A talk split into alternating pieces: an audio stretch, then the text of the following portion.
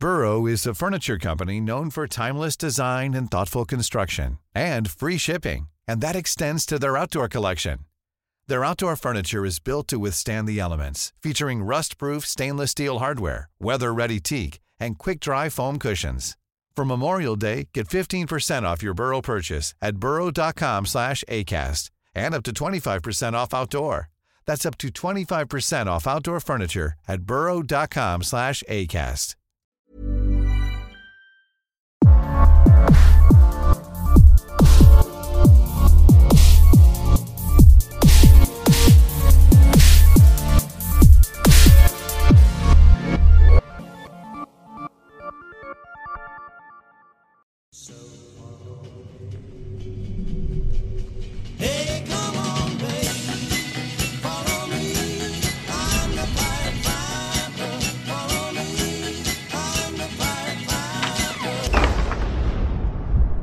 cigarette? We had a murder a few years back. Two girls, campers. You know what we ought to do? We ought to pop them. What? Ray wasn't our main suspect, he was our only suspect.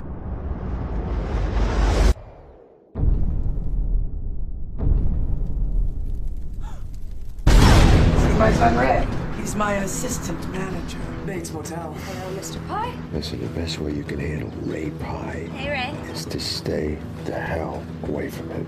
Maybe he came on to one of those girls back then and she said thanks, but no thanks. Get your stuff and go home. Fuck out! of here! That's why they're both of them dead. What is he gonna do? Murder me in the laundry room in broad daylight? Give me Jennifer. I want you both to meet Catherine. I'm a good girl.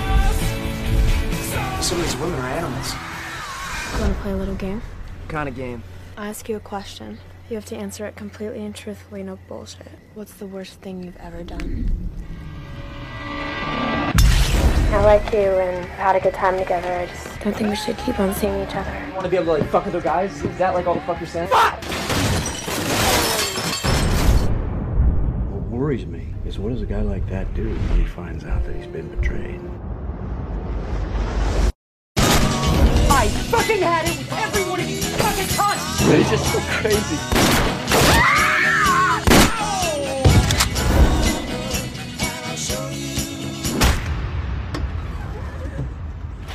Boo. You staying there, you hear? Fuck, you guys don't know each other, do you? Hello? Sally, Jennifer. Jennifer, Sally. Now get in the car, Jen, before I kill your fucking ass in front of the neighbors.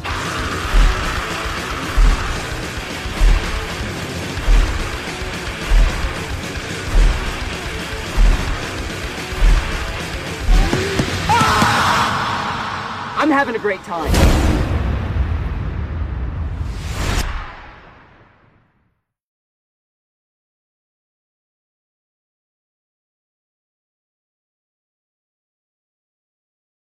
Hi, welcome to Horror versus Reality. And today's guest host, because Morgan is still on hiatus, is BP of the Let's Talk Horror channel. Welcome. Hello. Um, thanks for having me. Um, I feel, uh, you know, important. I can't believe, uh, you know, I'm like a guest host rather than just a guest. I mean, how dare Morgan let this happen? I feel so sorry that everybody else has to listen to me. How dare she get married to the love of her life? How dare she be happy? Yeah. uh no, we're we're thrilled for her obviously. And I'm very grateful that you brought this film to me to do this episode. Yeah, I mean, hopefully you liked it. Um, I mean, I've got a long history, which I'm sure we're we're go into with this film. Uh, it was interesting to revisit it, but uh, it'd be interesting to hear what you think about it. So before we dig into the nitty gritty, just my let me just tell you my experience with it. I first tried to watch it because we tried to record this a couple of weeks ago, and um, I just had too much on my plate and had to, and then my fucking computer just completely shitted. And anyway, everything's fixed now, and we're back to it. But I watched it prior to that, you know, anticipating that I would be recording that day. And the day before, when I was watching it, I had a really hard time with it. Like Yeah. it was it wasn't because it was boring. Partially it was because I had just made edibles and I was um again again in the legal state. Uh I had just made edibles and I was baked. Like I was a zombie, like melting into the couch. The the not the couch, the um the bed. My the sheets of the bed started doing a Cronenberg thing where it's just I part thought it of was my more body. like uh, I thought it was going to be like Get Out when you've gone into like the sunken place. Okay, it wasn't quite sunken place. I, it was more. It was more like I was turning into the bed. The bed was me. It was more Cronenbergian. um, but yeah, so I would like kind of go in and out of consciousness and be like, "Oh dear God, okay," and then pause it and then be like, "All right, let's take a breather." I came back into the wrong part of the movie. Yeah, but uh, after watching it thoroughly the second time last night, wide awake, had a late night cup of coffee, everyone was asleep. It was the perfect time to just zone in. And I I couldn't stop watching. I there was no point where I wanted to pause it. Not at all. It's for a B direct to video type film, which this is. It's intense, but I will say this. Um, I've never seen a movie based on a Jack Ketchum novel that isn't super intense. I think I guess I need to read some Jack Ketchum novels because apparently he has no qualms taking a real crime and then somehow making it worse in a fictional sense. yeah, yeah. This film, this film goes to places that you don't expect uh, a movie like this to go. Yeah, that's yeah, that's fair. Yeah, you've seen the girl next door. Jack Ketchum's the girl next door. Um, well, no, because now I'm thinking of the one with like you know the porno one. No, not that one with Elisha Douche. No, Eliza. What what is her name? The chick. The, the Cuthbert? Cuthbert. Yes, the And daughter Emil from Hirsch. Twenty Four. Yes, and Emil yeah, Hirsch. no, I'm thinking of that one. Okay, no. Um, all right, so it's I think it's from 2006. I actually go watch the movie and then go listen to Morgan and I's episode of this podcast on The Girl Next Door because we've already covered it. Um, that's why I have such a fresh memory of how intense Jack Ketchum is because that episode is like low key depressing. We like try to keep it as light as possible, but I mean, the crime that it's based on is su- is a super bummer. It's like, Really? oh yeah, we're talking child torture. Oh, the worst type. It's a real bummer. Yeah. like like we're trying to be like all right guys here's a palate cleanser so you- that you don't start crying in the middle of our episode nervous laughter um but yeah so this is in the same vein i would say that there there are like some brief moments of uh, levity in this that aren't in uh, the girl next door the girl next door just feels kind of relentless in a way that this doesn't. This film at least gives you some breathers i feel like. Yeah. which is good because the intense parts are incredibly intense and uh, you need you need the the down side of it. But let's let's get started with your notes because i'm taking over the crime this time guys. I'm not doing the movie because um well i just know more about true crime than bp and it felt better to put the movie in his hands. Yeah, basically, I and he's the one who brought me the movie. too so Yeah, he has a special so- relationship with it. Yeah, I know a little bit more in regards to like the movie side of it, and you're, you know, a lot more intelligent than me, so you can, you know, oh. read things better and you can write things better than me. So you're much better equipped to do the, you know, the true crime side of it. all right well would you like to take it away then I will do. Yeah, here we go. Right. So the film was released in 2006, which is around the sort of time when we started getting a lot of films like this that were like very small budget, independent horrors. But yeah I, I really enjoyed that time because there was a lot of unpredictability around it and you didn't really know what sort of film it was going to be, which is why when we talk about this film a little bit more later, um, you know, this film is always, always stuck with me. And I, I know why it stuck with me, but it's just, there's just something about this movie. And it's exactly the same as a friend of mine that we talk about this film all the time, and we don't even know fucking why. Um, but, but it's just imprinted with me. But yeah, like around that sort of time, we were getting, you know, the usual horrors and stuff that were, you know, would go to the cinema and so on. But we were getting a lot of these, you know, independent, really nasty horrors. Yeah, totally. Um, but the film is directed by Chris Sivertson, uh, who has basically made nothing else that you will know, um, apart from that really, um, the really smutty Lindsay Lohan movie. Um, I know who that- killed me. Yeah, the smutty one. You know, when she was just like, "I'm a bad girl now," and uh, he made that. a stripper. that's right. Yeah, yeah. So he made yeah, that. that's called I Know Who Killed Me.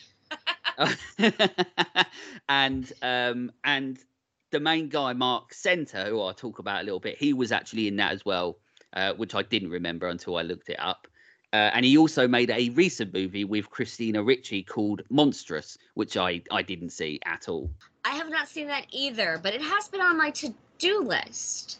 Well I, let me know if it's any good because obviously it's christina ricci so i sort of you know i've still got a crush on her so i'm, I'm going to watch anything she does I love her too. I've been watching Yellowjackets that she's on, the show on Yeah. um, Showtime. It's great. But uh, no, I was gonna say I I wanted to see it even more after watching this because this guy's actually like he does a really good job. It's a really uh, there's definitely something there yeah, it's a very magnetic role, and he plays it to a hilt. Yeah, absolutely. Um, so the film stars Marc Senter as Ray Pye, uh, Shay Astar as Jennifer Fitch, Alex Frost as Tim Bess, Megan Henning as Sally Richmond, uh, and then loads of them. Uh, Michael Bowen, Detective Charlie Schilling, and th- th- there's loads of other people as well. Um, Marc Senter, um, who obviously I'm sure we will talk more about uh, during the episode, and I know I will uh, for sure. Uh, somehow, after this film, he never quite made it to be the star that I thought he would be. Uh, he he he had continued to work and was actually in that, like I said, that smutty Lindsay Lohan movie. Uh, and he was recently uh, starring opposite Stephen Lang um, in 2022's Old Man Old man. uh, that, that that that has nothing to do with Don't Breathe, even though it looks like the same film. Uh, yeah, I mean it's just because of Stephen though. yeah, just because of Stephen Lang, that's it. Um, the other cast members are mostly unknowns, but obviously they I know there's someone that you do want to talk about. yes. Let me talk about Alex Frost. So the second Never never on- heard of him before. Okay, so I recognized him from another movie that Oh, okay. in, that imprinted on me at a, a, cer- a certain age. So let's rewind the clocks and go back to 2003. I'm at Blockbuster, and this is just and this has just hit the shelves. It's got a very like not very like just the case of it wasn't like didn't really draw you in. It's mostly white and and just like small letters. And then there's like a face on the front, and then just in small letters it says elephant. Now, if you haven't Oh, seen Oh, okay. The elephant, Gus Van Sant one, isn't it? yes, Oh, okay. elephant. I eh, okay, so not only was it available for rent, but it had already been chucked into the four for twenty bin at Blockbuster. So I bought it and fell in love with it despite the subject matter, which is um dark. Uh, so Yeah. let me let me just explain that Elephant is basically the events of the day in real time right before Columbine happened. Yeah. So it does it never says that. It doesn't it's it's but it's very much that. never Yeah, says it's it's, a- that, but it is that. It's it's a tough film to watch, It is, but it's so beautifully made. it's it is very well made. Okay, so here's where Alex Frost comes in. He plays one of the shooters. Oh, okay. See, now I need to Yeah. go back and watch it, and I'll be like, there we go. You do. You'll be like, "Oh my man," There he is. because that's how I was when I saw him. I was like, "It's the shooter dude from Elephant. I know him." yeah, yeah. He's he's always putting himself in in dark movies. uh, I mean, yeah, from from those two, absolutely. Both of these movies, Elephant and this, are both incredibly dark. And he was never seen again. Yeah, no, I think he's still been working. I looked at his, I I perused his IMDb before we started talking. um, but yeah, like he's continued to work in small stuff here and there. Good. But also, uh, but yeah, not like, a star. no, also not a star. But yeah, like I said, most of the other people in the film are, are mostly unknowns. But Yeah. uh, we do have Katie Cassidy, who some people uh, might recognise her from uh, Supernatural. She's in that. Um, and she was also in the very shit remake of A Nightmare on Elm Street. I recognized her from Supernatural because my sister love and her husband love Supernatural, and I lived with them one summer, and uh, they have reruns here in the states on uh, the Turner Network TNT, and uh, yeah, they used to show you like three or four episodes starting at like seven a.m. I would have been there watching it the whole time. Supernatural. So I've seen more Supernatural than I ever wanted to see. No, Oh, I- no, bloody no love it. shade. It. just wasn't super my cup of tea. I mean, it's watchable for sure. I still watched it, but it's not the thing I would have gone out of my way to do if it wasn't just what was on. And when I was having coffee with my sister, I may have never watched it. You know what I mean? yeah, yeah, exactly, exactly. Um, but other than than the cast we've spoken about and Marc Senter, like I said, not taking Hollywood by storm, which is obviously the biggest travesty ever, which once again I will talk about as well. But the worst thing is that we have the legendary Dee Wallace in the movie. You know, someone I consider ridiculously underrated, considering how many amazing performances she's given us uh, in so many She's been in super so good many movies. horror movies. I mean, you've got Cujo. Cujo, E.T., Critters movies, the original Hills of Eyes, The Howling, The Frighteners, a quick cameo in House of the Devil, most Mhm. of Rob Zombie's movies. I mean, the list goes on. She Yeah, is a true legend and a ridiculously fantastic actor as well. So when she pops up in this film and she's in it for like three minutes, So underused. yeah, I was just like, what the fuck? Like, I remember seeing it the first time, and I was like, oh, Dee Wallace is in it. She's going to be like, you know, she's going to have an integral role. Um, Why couldn't she no, play sorry. Ray's mom? Yeah, She would. exactly. She could have play knocked Ray's that out of the ballpark. Yeah, or do you know what? Just for her, just create a completely new character uh, that that is in it the whole movie for no reason. Um, I I, I love. She's the Dee hard-boiled detective. yeah, that's it. Any chance you can put Dee Wallace in a movie, do it. But don't don't just give her a side part. You know, she's integral to bloody cinema. Uh, I, I don't. I, I'm going off on a Dee Wallace rant now, but I apologise. I would say she's but she's definitely integral to the horror genre. Yes, yeah, absolutely. Uh, you know, very rarely do we get performances like hers that deliver that sort of intensity. Uh, I just, I just bloody love her. She's a big inspiration to the acting side of me. Let's just say that. That's why I get wound up by it. Um, Fair enough. I get it. um, but yeah, so so in regards to that, that's the cast. There's not there's not loads of people that we will know. Um, but I, as I said, and I'll speak about it later. The biggest travesty would be that Marc Senter never went on to anything. But I'll talk about that in a bit later. Um, the detective, he's worth a little more mention, I believe.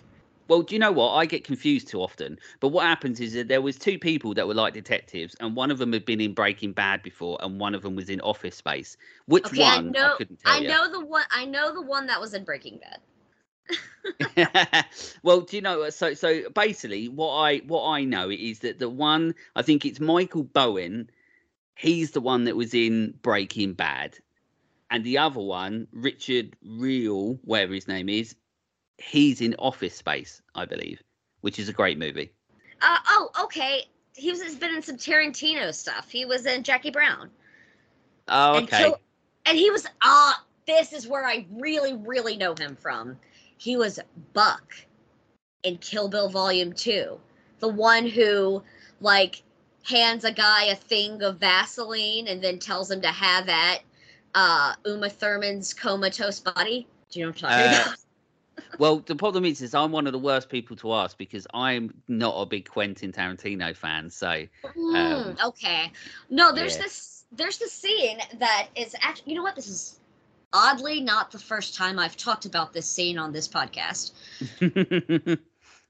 Um So there's a scene in Kill Bill Volume Two where, um, if you've seen Kill Bill, you'll know this, but I don't want to spoil it too much, even though it's an older movie at this point. But she gets knocked into a coma for many years, and right before she wakes up from her coma, one of the orderlies, which is played by Michael Bowen, has basically been, you know, for cash, letting people fuck her unconscious body. What son of a bitch? Yeah, it's pretty fucked up. Um, luckily, though, when he reaches down to kiss her, she happens to be conscious enough to bite his lip off. And uh, yeah, it's she's just a badass. It's a great movie. Anyway, but but that's where I know him from, and the That's reason why that's I've talked, is. yes, and the reason why I've talked about that before is because when we did our episode on Eaten Alive about and Joe Ball, the man who really fed his victims to an alligator, or I guess it was a crocodile. It was either an alligator or a crocodile. It was like different in the movie than it was in real life. But anyway, thi- this okay because Tarantino is a film buff and loves movies as much as the next person. Um, he there's a And scene feet. where he does love feet. Goodness, um, but but so this scene is an homage to a scene out of Eaten Alive Oh, okay. because Buck says to uh, the to unconscious Uma Thurman, he says, "My name's Buck, and I like to fuck." and uh, Original. hmm but it's literally verbatim what Robert Englund's character says in Eat Tobe Hooper's Eaten Alive. Oh, okay. So it's a reference to that, and that's Robert Englund pre Nightmare. Oh, okay. But you know, before the makeup and you know, Oh, super baby looking, baby face, Robert Englund. baby face Englund. yes. Uh, yeah, but let's get back to the movie. Let's get bit to it. Well, basically, what I've got is sort of a, a full run through, sort of scene by scene of the movie. Um, but I've tried, like we were saying earlier, this film is not necessarily a nice film. So I've tried making it a little bit more entertaining. So that way, people don't, you know, think that they shouldn't watch this film and they're going to shit themselves constantly. It, it's, you know, it's not that bad, but it is bad. yeah. So the one uh, basically the film opens uh, with once upon a time a boy named Ray Pye put crushed beer cans in his boots to make himself taller. But he's a fucking dumbass. I mean, he could have just worn platforms, but instead, no, he, he puts you know crushed beer cans in his shoes to make him a bit taller. Yeah. Uh, eh, whatever. Yeah. so so Ah, Ray is gone. oh, I'm sorry. It's my understanding that that is the first line from the novel. Yes, uh, I believe so. Um, so Ray is taking a stroll through the forest, and then suddenly, and I do mean suddenly, there's a completely naked woman, and he asks if she if if she has a cigarette. Uh, I mean, no, she's got no clothes on, Ray, so probably no cigarettes. But it just makes me laugh that that's the first thing he says. Yeah, like Uh, what, where where am I gonna pull this out from underneath my left boob? exactly. Uh, but now but now there's two naked women and ray obviously you know he absolutely loves it we then meet his friends and it's surprising he has any because obviously he's a dick Mhm. but but with the naked girls that are no longer naked they are now making out and this does not please ray because obviously he's a homophobic son of a bitch Okay. I feel like I should preference to the people who have not seen this movie and are just listening to our breakdown of it that they are not making out. She they are having a small conversation about how one of them has broken up with somebody and you know is trying to get over that and the other one admittedly might be into her friend but well yeah she just like kind of rubs her hair. and is like it'll be okay. You don't need him. And they do this kind of like weird kiss friends thing where they kiss on the lips, but it doesn't look romantic. It looks the way that a child kisses their mother goodnight on the lips. right okay And then Ray immediately is like, "Ooh, lesbians." yeah he, he basically goes full like Mhm. classic dickhead Mhm. Yes. Um, so he is suggesting to his friends to pop them, which, as we know, is douchebag lingo for shoot them. Mhm. Uh, but, but but they think he's kidding, but we know that he's not. No, he's not kidding. He's not. So after a super pointless dialogue scene between the two ladies, they are suddenly shot from distance.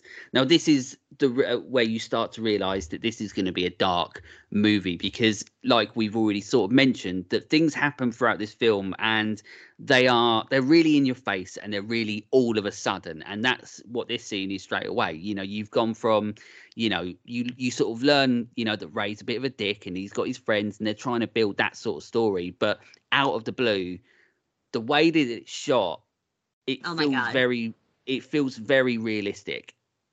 It feels like you're sitting around the campfire with them, and suddenly you just see them bleeding. The shots happened, and they're responding in real time, and you it's panic inducing.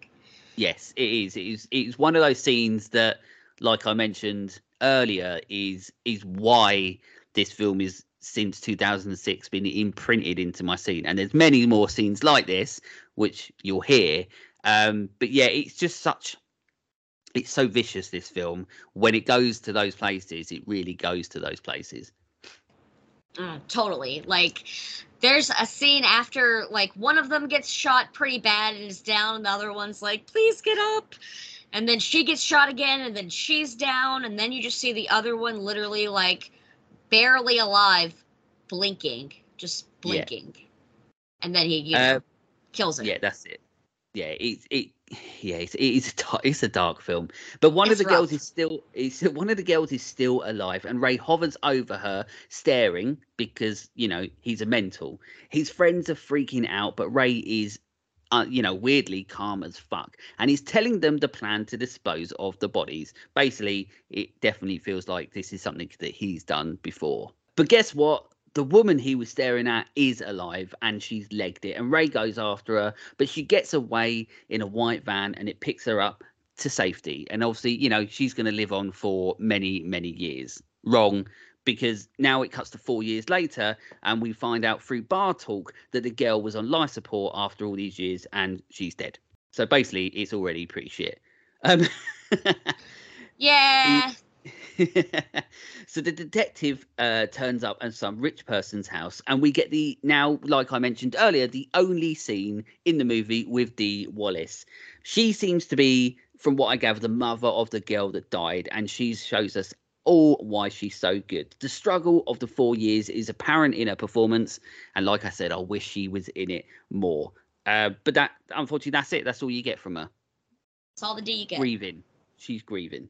hmm So briefly, we are back with Ray's friends, who act like they're owned by Ray. They every time you know Ray's with them, with throughout the film, or if they're on their own, they're always talking about him because it's almost as if you know they are they are owned by him.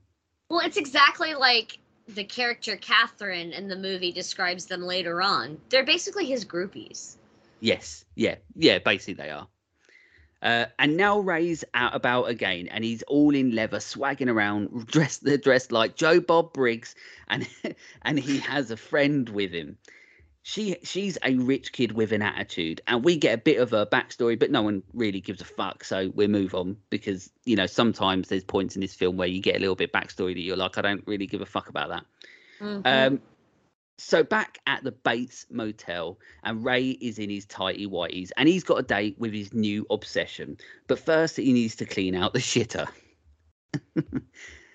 uh, also, we uh, also we get a really well done shot where we actually get to see how small Ray is until he puts in on his boots. And then when he's finished having a talk with her, he puts the boots on, and then he goes back to being what you know he's trying to be a little bit taller. Um, but then he's off with the plunger in his hand. And that yes, and the girl he was talking to was Jennifer because she like off and on sort of like lives there with him sometimes. They she definitely thinks that they are in a relationship and he has no regard for that in any way shape or form. No, and just basically leads her on the whole film. Yes. Uh, there's a new staff member, and Ray's already, you know, because he's a douche, uh, he's got his eyes on her. But she's shacking up with some old dude, but he knows of Ray Pye and warns her to stay away from him. He's like a retired cop. Yes, that's right. And you know, they already know of Ray, and and uh, yeah, he's he's you know, not forcing his hand on her all really, you know, but he's basically being like, look, you know, be careful. Stay away from him. He's a Stay away from him. That's it. Uh, but in the next scene, Ray doesn't give her the chance as he loves a good chat and invites her out. But remember what the old dude said, and and she says no. She does say no to Ray. Mhm. Uh, in a in, in a quick scene, one of his mates is cutting a lot of drugs, which obviously will come back later. And then back to Ray, where he's being questioned by the detective. But as usual, Oh, Ray is way- quick. Yeah, I would just like to interject that it's not super clear that he that uh and by the way this is um Alex Frost's character Tim yes, basically Tim picks up drugs and mails them for Ray but it looks kind of like it could be a brick of heroin but it's hash. Yeah, so that's what I got. This is what it was because originally in my notes I was just like, well, I mean that's heroin, um, but but but but it's not. It is it is hash, and it doesn't look like it at all. It looks more like just a big block of heroin. well when you get really really shit hash that's been you know taken on the ba- the bottom of a car from Mexico or something you know it's not going to look great No, exactly, and uh, you know. Uh, th- the Ray probably wouldn't know fucking much different anyway. He's a he's an absolute buffoon. Yeah that's true. Um yeah so uh then uh, back with, with with ray being questioned by the detective uh, but as usual ray is quick is a quick talker and unfazed by it all. Basically ray he doesn't get on uh, well let on anything in this movie. He is you know a a very quick thinker a quick talker uh you know he can get himself out of any situation whether people But- believe him or not or trust him or not but he does He does show a little bit of a crack after the detective Yes. leaves.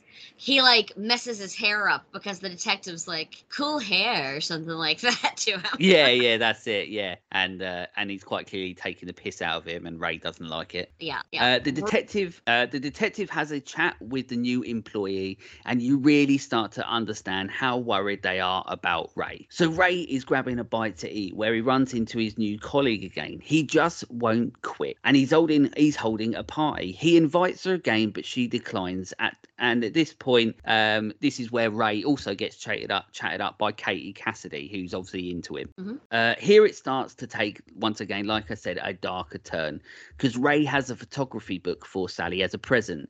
Um, I did forget to mention that apparently she does photography. That's sort of thrown in there. Um, but That's um, true. Sh the, when when she's like cleaning and he's hassling her, she's like, "I might go to college for photography." Oh, you're a Yeah, that's it. photographer? Yeah.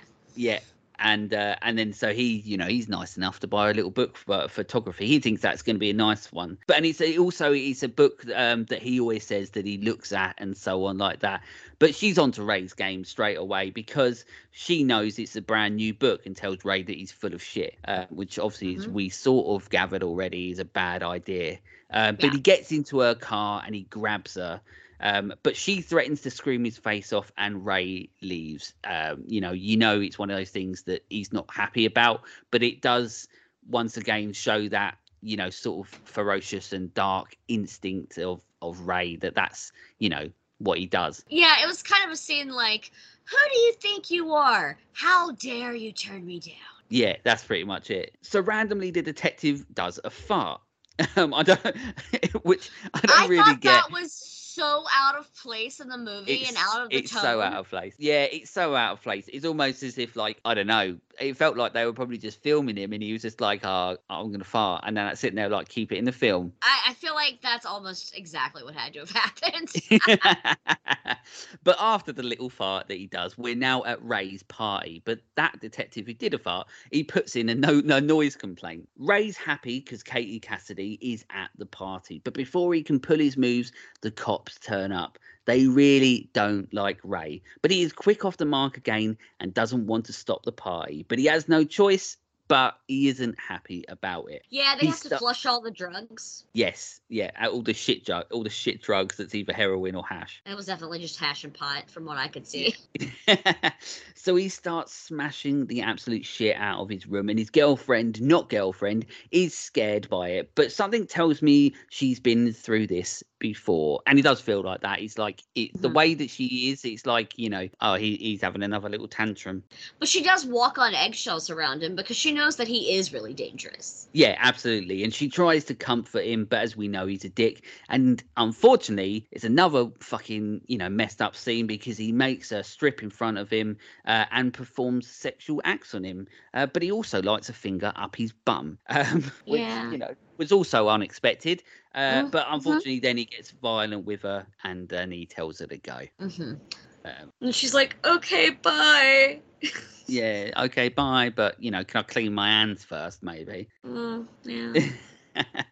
um, to, to make himself feel better, though, the narcissistic arsehole looks at himself in the mirror, gives himself a mole and some eyeliner, and he absolutely fucking loves himself, doesn't he? Well, yeah, he's also um previous to this, he had with Catherine made a date.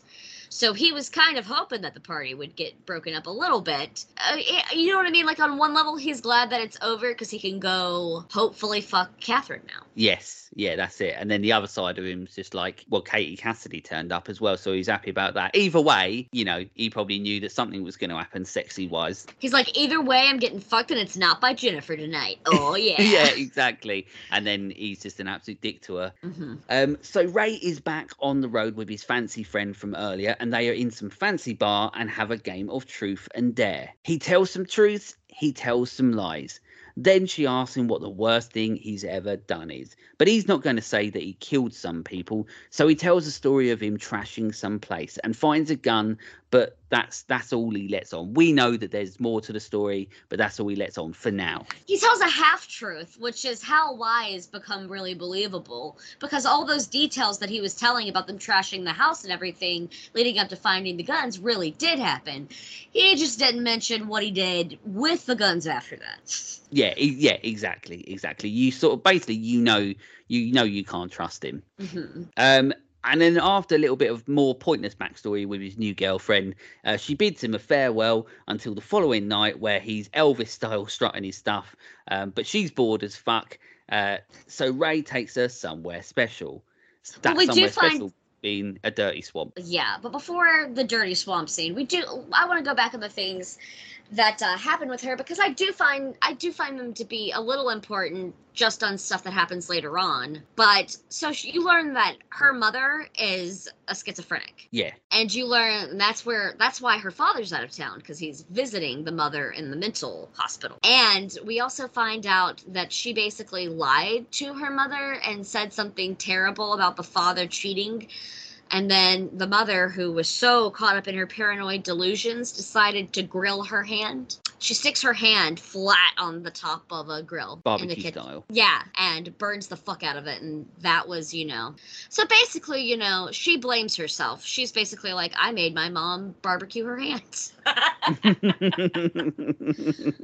know, which Uh, is something not all of us can say. Mm, yeah, so she feels guilty, but she also has her own demons, is what we get from that. Yeah, basically, yeah. Mhm. Um, but in, in a scene not too not too long from now, well, in a minute, you learn that uh, demons aren't, you know, all that demonic. Um, but at the moment, he, yeah, he, he takes her to a swamp because obviously he knows how to treat all the ladies. But she, instead of Mhm. that, she gets absolutely starkers and decides that she'd rather a game of sex than go into this fucking whatever it is, a muddy cornfield or whatever it is. It's a swamp. Um, he's trying swamp. to get he's trying to get her to skinny dip in a swamp, and they have this whole conversation about leeches, and she's like, I don't care, and then she's like, you know what, this isn't my style. Let's just fuck. Yeah, that's it. And they do, and basically he starts flopping around on her like a dolphin. Um, It does- doesn't she- look particularly real. No, she doesn't seem very impressed by it. No, she Um, seems bored. And and that's it. And then this is why it's sort of another important scene because where she's not impressed by it, Ray's just like, oh fucking hell, I've got to, you know, live up to my manhood and all that. So then what he does is he actually tells her the story, um, which I, I assume that he tells her the real story of the half lie that he told earlier. Yeah. Um, we, you know, this is what we assume at this point. Um, you know, we don't actually hear it, but he, you know, as I said, I think that he's told her about his crimes. Um, and then she's intrigued, and he's more than happy to tell her how good it felt to him because obviously he's an absolute fucking mental. Uh, but now, but he's not uh, the only psycho because she absolutely loves his dark past and tries to bang him again. Um, but she gets a call, uh, and her mum has died, and she tells him to go. Now all that horniness for darkness has just flashed. Yeah, that's it. And then we get some sort of like, you know, Ray sex montage um, over top of, you know, things that are going on. And the cop is on a lookout again, waiting for him to slip up. Can we talk about the cinematography of this montage for a moment? Because it's a weird, interesting choice. Yes. So the whole thing is sped up uh probably like three times and Yeah. then it's also double negative exposure. Yes. It's like or I mean, it's more like long exposure.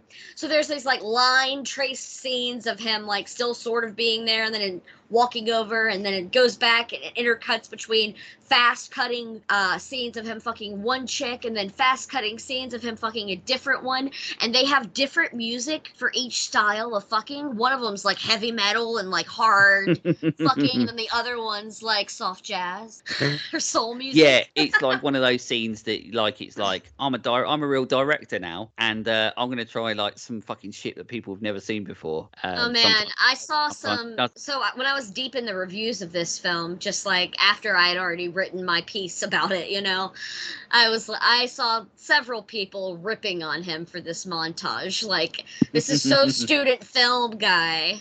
yeah, it, it does feel a little bit like that, doesn't it? Yeah, a little bit. Um, so once again, Ray is now a complete dick in the next scene where he shows us how mean he can be by giving Jennifer, the girl who's quite clearly in love with him, um, he Ray gives her a ring. He says it's a diamond picked out for her specifically, but obviously it's not. He got it from a drawer because Mhm. he's just, su- he's just such a nice guy. Uh, and while she's crying with overwhelming emotion, he is literally laughing at her, like literally laughing while she's crying and he's hugging her and everything like that. He's like finds it the funniest thing in the world. He's you know that's that's the sort of guy he is. He's fucking demented. Yeah, he is demented. That's it. Um, yeah, it- basically, it's Ray straight to back to being Ray. Um, he's now at a party doing coke in a rather swanky shirt, and he's going absolutely off the rails, telling stories and doing more coke and then more coke, uh, and then he's off. He does basically a lot of drugs. hmm He's Speedy Gonzalez on that coke, Bill. Yeah, that's it. Yeah, he, he, yeah. Um, the detective is the detective is still on the case, and he's trying to speak to Ray's mate about what happened. That's the one. That's the bloke that you know. Um, I keep forgetting his name. Um, Alex Ross. That's the one, Alex Frost. Tim. Um, yeah, that's it. And uh, yeah, he basically the detective is trying to speak to him about what happened to the girls that were killed. Um, he's also now talking to Jennifer and he's trying to nail Ray, Ray's ass. He also breaks her heart as he tells her that, that the diamond ring Ray got her is not a diamond, and she smashes it with a hammer and breaks down. Basically, she's had enough of Ray's shit at this point because she realizes that he's a piece of shit liar. Oh, I should also mention that before that, uh, after she got kicked out by Ray, there is a scene where we see her sleep with Tim. Yes, yeah, I did forget to mention quite a big bit there. But yes, she and her and Tim are, you know, having a little bit of sexy time on the side. And that's when Tim tells her that he's been shaving these hash bricks for like six months or something like that. And Ray's never noticed that all the shipments have been light. Yeah, like a little bits shaved off. But this that's until now. Um, Ray heads over to see his secret lover, but she doesn't seem all that happy to see him and gets rid of him sharpish after she says that she'll call him later on that night. I mean, she's still she called- grieving her mother.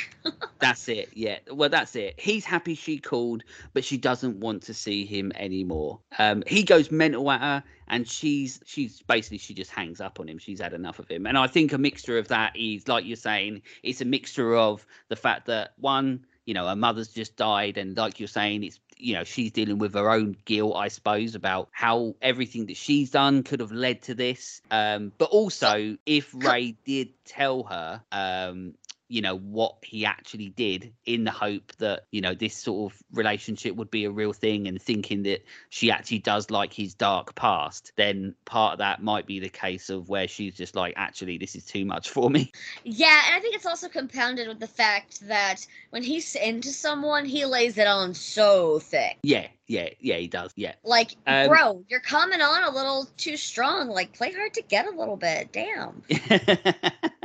so so now because obviously he's super sad about everything that's happened he's crying watching a horror movie and reminiscing of his lost love uh i mean well then he does a remin- then he does a sad wank. yeah well that's it he's he's cranking um he's more than reminiscing he's playing with his penis yeah he's having a good old crank uh, if people don't know what cranking is, it's crying and wanking. Um, so so in the in the morning, uh, he gets awoken by Jennifer, who's had enough of his shit, and tells him this uh, tells him this to his face. He goes to hit her, but his mama is here to save the day, and he stomps off like a baby. She throws the broken ring at him too and scratches his Yeah, face. yeah, that's it. Which is you know we know that that's a bad thing. She Um, also but yeah, the- makes a mistake in the fact that she rubs it in his face that she's sleeping with Tim now. Yeah, yeah. Basically, it's one of those things where, like, so sometimes in films like this, it's like almost the unfolding of the character. You know, like all of his lies are coming out, and all of the, you know, the things that he's done and the way he's treated people in the past is almost like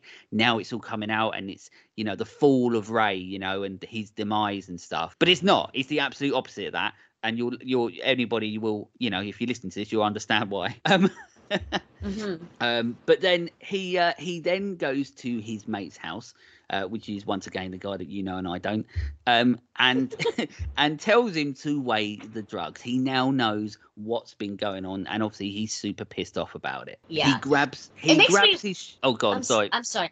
It actually kind of makes me wonder if he knew about it all along but was letting Yeah. it slide. Yeah, Because how well, else would that- he have? How else would he have found out? You know. Well, this is the thing because I started. I don't know. It's one of those typical things uh, or tough things because when when I watched it, I thought the exact same thing. But then you'll start getting into the mind of Ray, and you're thinking to yourself, one, like, is Ray the type of person that would let that happen? And part of me Mm. thinks he's not. You know what I mean? Like Part of me thinks of he's not, but at, when you know that was his best friend who holds a secret to him too. Yeah, yeah, exactly. So either way, there, yeah, it, there's two ways of looking at it. It's, it, you know, would he let someone do it to him because he doesn't want anything, you know, anyone taking him for a fool? No, but like you're saying, on the other side of it, you know, yeah, they've got a pretty dark secret on him, and maybe it's Yeah, something they- that he lets slide. Yeah, I feel like that could be something that he would let slide because these people are holding a secret to the fact that not only did he murder those girls, but they know where the bodies are buried. They helped him. Yeah, yeah. So, so thi- from this point onwards, this is where it starts going fucking mental. This is Uh, where it takes the hard turn left. Yeah, absolutely. So, like I said, where it goes from, you know, you thinking that this might be uh, where things start going shit for Ray. Unfortunately, things start going shit for everyone else. Um, because Ray. well, they grabs go his- shit for Ray too. Well, yeah, they do go When shit for Ray. when you're pushed to this point, it's not, you're not on your uh your glory tour. This is your farewell tour. yeah, basically, yeah, this is it. Um, but he grabs his shotgun from the wall, and out of nowhere, um, he is now on his murderous rampage. And the first to go is his mum. His mum is literally sitting in there, uh, you know, on, uh, you know, in the motel that they they they own, sitting down at the desk, and then he just, you know, shoots her point blank. Doesn't even say a word to her. Just walks in Doesn't and say a word. Yeah, and it's once Yeah. again, it's one of those one of those scenes like so many times in this film where it's just out of the blue, instant, such impact that it's just like fuck, that happened. You're like, ow! Did I just get slapped in the face? Damn. That's it. That's it. Then it's off to find Sally. Um, he shoots her friend and takes her with him. Basically, he goes to uh, the the burger, the diner place where um, Katie Cassidy works when she's going around on her roller boots. And Mhm. yeah, out of the blue, shoots the friend that's in the car with Sally and takes uh, Sally with him. Yep, Um, kidnaps her. Puts yeah, her in the trunk. he- yeah, yeah. He's such a nice guy, isn't he? Um, he Mhm. then heads into By the way, broad house. daylight, lots of witnesses. Yeah, he's he, basically he's unhinged. He literally doesn't give a fuck now. He's done. Yes. Um, he then heads into Jennifer's house, shoots her parents, and goes after Jenna, who is tr- Jennifer, who is trying to escape, but that doesn't happen, and he also takes her. So now he has Sally and Jennifer. And Jennifer's Next- hysterical. Yeah, she's yeah, she's the- fucking gone. The rest of the movie. yeah, that's yeah, that's it. Um, next is his ex fancy lady, but she puts up a fight, but he but Ray ends up shooting her dad and takes her as well. So now he's got three of them. But the cops. oh cops God, are when she goes, already Daddy, no! Yeah, that's it. The cops are already on the case and they're trying to find the girls. Ray now has all the girls together and he's being the usual dick while they are absolutely terrified. Understandably, obviously. Yep. Um, he just basically he just doesn't associate with what's going on. Obviously, he's an absolute psychopath. Um, he's fucking mental. He's gone. Uh, he takes them to this property, and it's not what Ray thinks it's going to be. And it's he the goes property that him and Al, uh, him and uh, Tim, uh, trashed.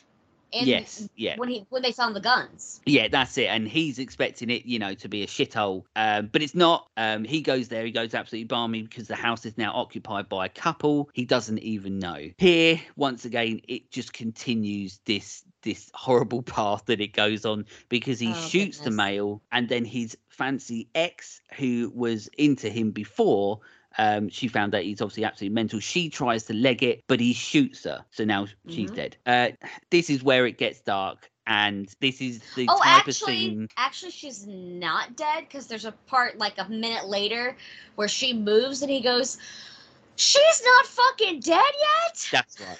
Yeah, that's He's, right. like, yeah. mad about it. um, So, so what I will say before I go any further is that this scene is one of those scenes where, when you watch this, this will stay with you, um, and it will probably stay with you forever. This film has a lot of these scenes, but this scene is one of those things that makes you remember it forever. It's ridiculously impactful. It's so dark, so mean, so nasty, so visceral. Um, it's not a nice scene, and it's an uncomfortable scene to watch. But then at the same time, Ray makes it watchable, and uh, well, the person that plays him, you know, which I'll talk about a little bit more, it, he sort of makes it watchable, like by saying sort of things that, that, like you said, when he says, you know, how's she not dead yet and stuff. But it's yeah, it's a strange. So what I'm going to say next, and what I'm going to go into, you know, it's it's a lot. I mean, it's a lot nicer what I'm saying than what happens in the film. Yeah. Um, oh yeah, okay. So basically, this film, this is scene is really brutal and it's really realistic, and it gets worse because the female who now occupies the house is basically trying to put her husband's brains back back in his head, oh and god. she's pregnant. As I said, this is a tough scene to watch. But Ray, the nasty fucker, he cuts open her stomach, and you know he's enjoying it. So yeah, you you can sort of see where this is going. Um, I Um, feel like I feel like this is pertinent. When he cuts her stomach opened, okay. Well, first of all, you didn't mention that he he kills her first. Yes, yeah, yeah. she's not, so, or yeah, she's he she's does at, she's at very least unconscious. And then Yes. um he he starts to cut her stomach open, but right before he does that, he puts her his hand on her stomach and says, "Just like Sharon," referencing Yeah. Sharon Tate, Yeah, who was infamously murdered by Charles Manson's goons. yeah, yeah. So he's So- he's sort of He's in he's he's saying that she's pregnant yeah, and that he's Um, killed them both. and that he's you know he's basically doing some fucking nasty things to her. Um, Mhm. But while this is happening, and and you see a lot of it. This isn't something where it's hiding. You see this scene is very violent, like ridiculously violent, Mhm. and it shows a lot of it. So It do shows an awful lot of it. yeah. Yeah, a lot of it. But one of the other ladies in the room, Sally, she manages to grab something sharp while Ray's doing some nasty things uh, and stabs him. Um, but this only annoys him even more. Well, I mean, get- she takes off a huge chunk of his face. Yes. Um, yeah, yeah. To, which to Ray is, you know, the worst thing that could happen. Like it was Um, worse than for him because he's so vain. It would have been better if she had lopped his penis off, probably. Yeah, yeah, exactly. um, so, um, but he gets her to strip because obviously we know that he's a piece of shit. And during all of this, that everything is going on, he's gone into this house and killed this couple, cut open her stomach, trying to probably get her baby out. He's killing all these other women that he's already captured. He then starts masturbating. Um, which is Mhm. fucking insane. But then she legs it and she gets to the door as the cops come in and Ray shoots her in the back. And then he also shoots one of the cops. But the other detective, who is the detective that obviously has been after Ray for ages, he comes in and he runs. Uh, he basically shoots Ray in the leg, uh, while and Ray basically falls. Yeah, he, Ray falls on the floor screaming, uh, and then uh, obviously he tackles him. And while Ray's on the floor, the detective absolutely batters the shit out of him. And then the closing scene of the film is all of them screaming their absolute faces off. Yeah. and that's the end of the movie. That's yeah, and that's where it just fades to black. You have no idea if the one that because you do see Sally basically you're not sure if she's gonna live or die. She's pro- I mean, because they could maybe save her if she got to the hospital in time. I mean, there are there's probably an ambulance since all the cops are there because they know what Ray's capable of. So we don't actually know what happens. But it's my understanding that in the novel there is an epilogue that tells you what happens to everyone post this incident. Right. Okay. But the movie was like, let's end it super dark. Yeah, that's it. Let's end it. Yeah, super dark. No one knows what happens. Uh, you know, the, Ray's story either continues or ends here. We don't know. I like a dark. I won't lie. yeah, yeah. I mean, I like a dark ending sometimes. Um, if as long as it suits the movie, and I think the ending that it gets suits it because the ride that It's you've so been on in spirited film, for most of it. So yeah. yeah it feels it. exactly you know it's uh you know this film is a shocking film and when you start watching it you don't think it's going to be the way that it is at all That Um, like opening sequence where you just you meet the naked girl. I'm like, oh my god! First, literally like the first minute of the movie, full frontal nudity, and then some of the most graphic gun violence I've seen in a Yeah. horror movie within the first five minutes. You've got Yeah. full frontal and like brutal murder first five minutes. What the fuck And am it- I watching? and it just and it just continues you're just continuing uh you know following this piece of shit ray on his journey and uh and it's unpredictable and i like that about it i really like the unpredictabil- unpredictability uh, of where this film goes but it also never ceases to shock me where it goes especially the end scene which is i know a lot of people struggle to get through Yeah, that whole end scene, I was like, is he gonna die like suicide by a cop? How is this gonna go out? And I didn't know that it would just be the way, you know, I didn't see it ending the way it did, but I, for what it was, I think I like the ending to it. Does yeah that make sense? yeah yeah It fits I. I do yeah. yeah it fits the film it fits the film It does. Um, in regards to before I talk about something that I do do want to talk about, um, I've got facts, but there is pretty much nothing that I can find online about this film, uh, apart from the fact that it exists and we can watch it. Um, but but other than that, I can't really find anything. So the only thing that I've got um, really is that The Lost, as you've already said, is based on a Jack Ketchum uh, novel of the same name, which in turn was inspired by the true story of serial killer Charles Schmid, probably pronounced wrong, uh, who obviously you'll give us a lot more details on later because I know nothing about him. Um, Yes, I will. the, the, the novel I just referred to took place in the 1960s, whereas the movie takes place obviously in present day. Okay, Uh, can we can we pause right here for a second? Because I did want to Yeah. bring this up. Yeah, I feel like the movie does not know what decade it wants to be in. because of what Ray's fucking wearing most of the time. Well, right, right, because you know that's int- integral to the character, which makes more sense if he's a late, you know, like an early twenties guy in the '60s. yeah. So it is a little more odd for him if it's supposed to be modern times. And the only like, it's the only thing that really told me somewhat of how late or early it is is that there's a portable phone Yeah. that she talks or that Ray picks up and talks on in his hotel room that is his you know permanent room because he lives at the hotel that his mom runs but then there's like the scene where you know they pull up at that diner and it's it's like a sock hop you know the roller skate into the cars it's like Sonic, except it's even old, more old school than that because it literally has one of those metal trays that you clip onto your window and eat right there. They don't do that anymore.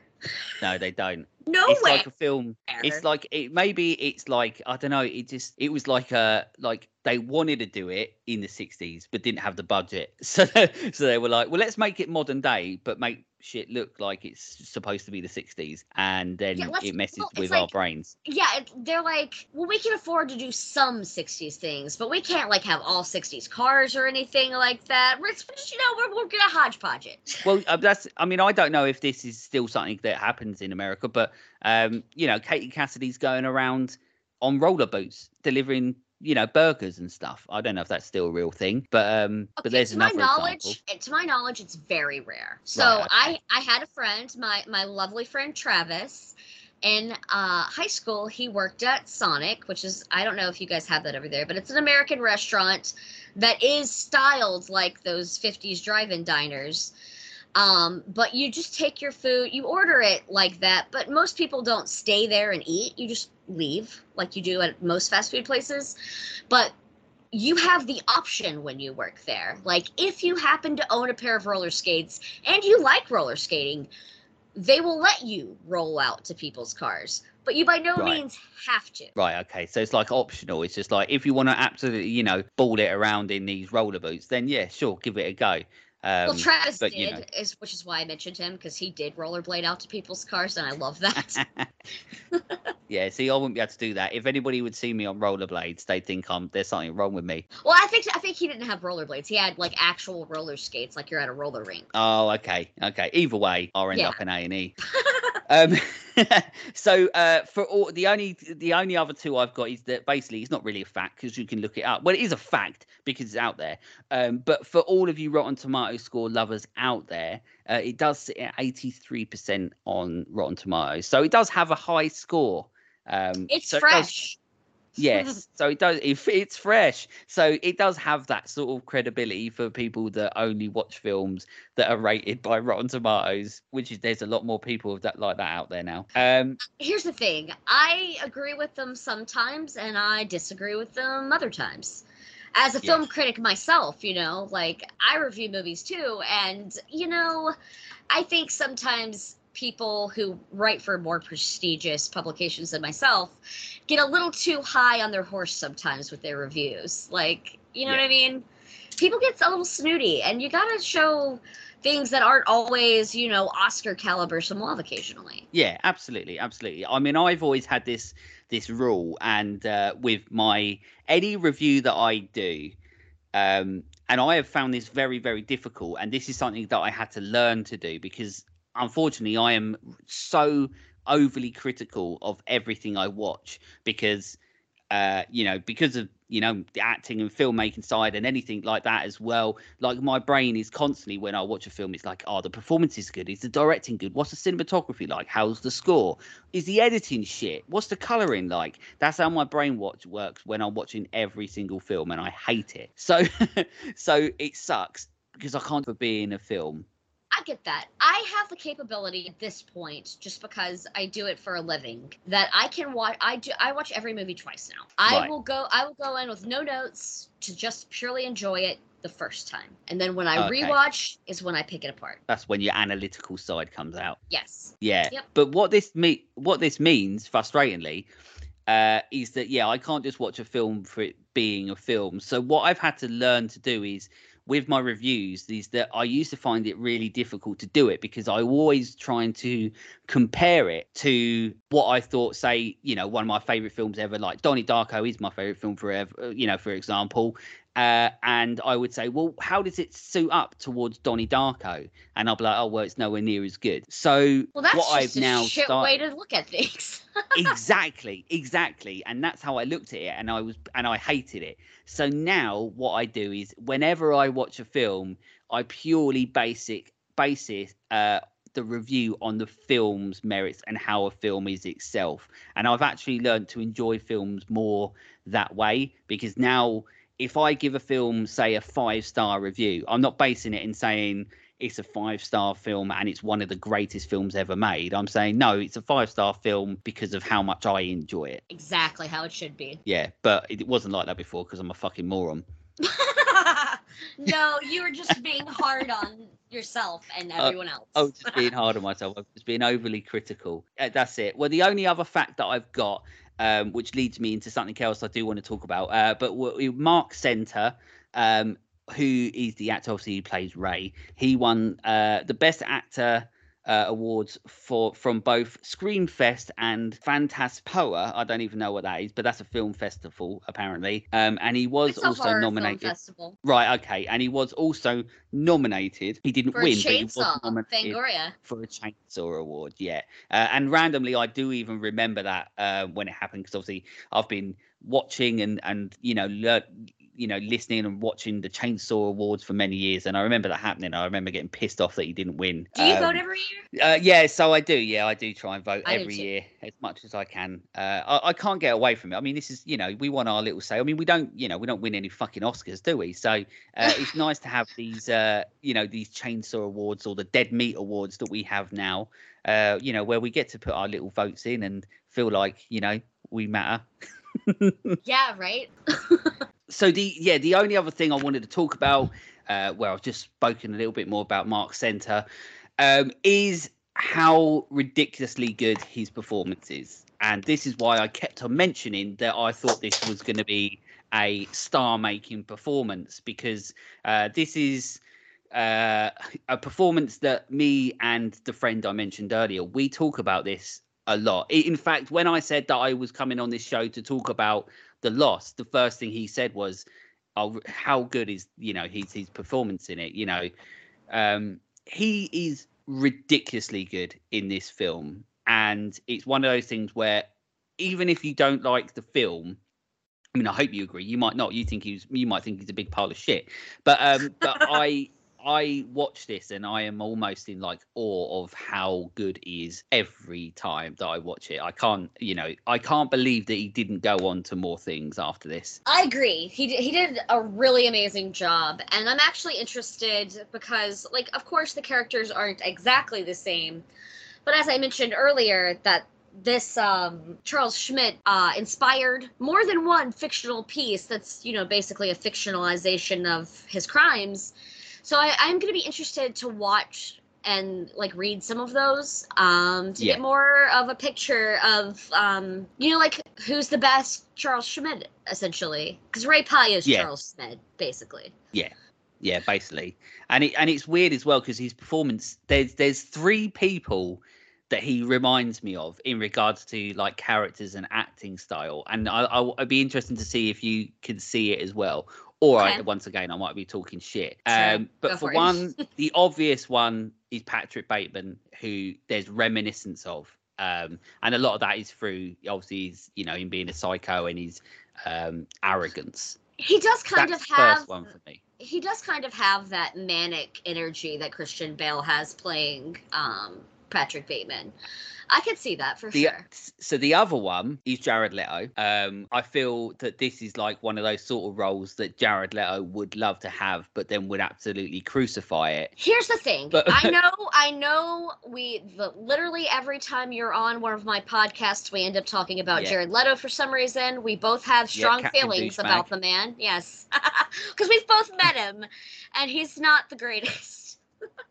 No, he's, he's yeah, He's kind of an asshole, but um, yeah, I, I, I will say that his acting is hit and miss. yeah. We we've uh, we've both agreed on on my show when you've come on mine and your show that we you know there's a different we we appreciate there's actual real talent there with Jared Leto. Like I think I genuinely think he's a very good actor. There are some things where he tries too hard and misses completely, and then there's sometimes where uh, he's very good. Um, He there is pure great talent. absolutely, he was amazing in Dallas Buyers Club as Yeah, a trans absolutely, and woman with AIDS. and I think he's very good in Chapter 27, which I mentioned earlier, which is a film uh, where he plays uh, the killer of John Lennon, where he put on loads of weight, and he's fantastic in that movie. Jared Leto Leto's a very good actor, but you know he's douchebag amazing in. Requiem for a Dream, which is one of my Yeah, amazing. films.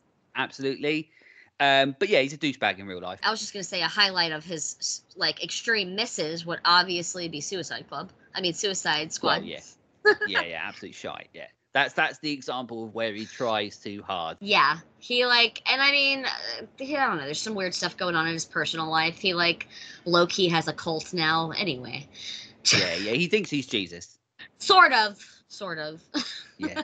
but yeah, so there's there's little bits in it that remind me of Jared Leto. Um, but the weirdest one uh, is Crispin Glover. I can see that. Yeah, there's loads of bits in it uh, that Like maybe just like, some some Wilfred echoes. Yeah, that's what it is. It's like the Wilfred sort of stuff, which is uh, no, so not Wilfred. Sorry, Willard. Uh, Willard. See, I was Willard, thinking of is- the show well, Wilfred. Have you seen that? Yeah, show? that's it. But Willard, Yeah, Willard. I absolutely love, and Crispin Glover is a huge um, inspiration to me in regards to my acting side. I love Crispin Glover. I, I, I just, I, there's something about him. And and yeah, so there's scenes in this with Marc Senter, the way that he plays him, or I don't know whether it's the way that he looks or whether it's the the mannerisms, but he just reminds me of Crispin Glover sometimes. He does definitely have. He does definitely have that that vibe down really well. Yeah, Like that yeah. that whole cockier than now, and the look is perfect for that greaser. You yeah, know, absolutely. rebel But without yeah, a cause thing he's got going on. Yeah. Um, but yeah, once again, as I said, I I was really, really shocked, really surprised, and still am that he didn't go on to to things after this because this is for me you know this this is a this is a really good film and it is a film that has always always stuck with me and the things that do stick with you for a lot of people are always going to be the fact that this film goes really fucked up and more like i've mentioned it goes way more fucked up than what you think it's going to be and then when you think it's going to be fucked up it goes even more fucked up than what you think it's going to be and it's just it's a messed up movie in some points and it has that impact but the things You're just never really out- sure where the line is. no, there is. That's it. With this film, there is no line. So if you haven't seen this film, prepare yourself that you're like you're watching it some minutes and you're like, oh, okay, you know, this is just going to plod along nicely. It, then then you'll get bits and you'll be like, well, hang on, that's fucked up, and that will continue to happen, but it will escalate throughout the film until you get to the ending scene, which is one of the most fucked up scenes I've ever seen because of how real it feels. You know, the violence in this film like you've already mentioned, like the like you know near the start in the first five minutes of the shooting, it feels very very real. You know, a lot of the other film might feel not so real, and the characters might feel like you know out of place sometimes, but the violence is about as real as you'll get. Yeah, the violence is good. Um, but I always, always talk about how good Marc Senter is in this. So uh, if if he ever listens to this podcast, which obviously he will, um, and I'll also, make sure. Hollywood, call this man. Exactly. This is what I'm saying. He will listen to this, and one, he'll be like, "Thanks, guys," but but I mean, here's the thing. He's not super famous, and I'm not afraid to reach out to his publicist. well, listen, look, I'm not I'm not bragging at anything, but he has already liked one of my posts before, so we're sort of on you know a basis of you know the next bit will be a full on conversation. So let's just say that me and him, you know, are pretty close now. Um, and Kiki and uh, Mark are like best friends. Yeah, that's it. I'm pretty sure that he'll listen to this, and you know, we'll probably get you know a DM, and he'll be like, "Thanks, guys."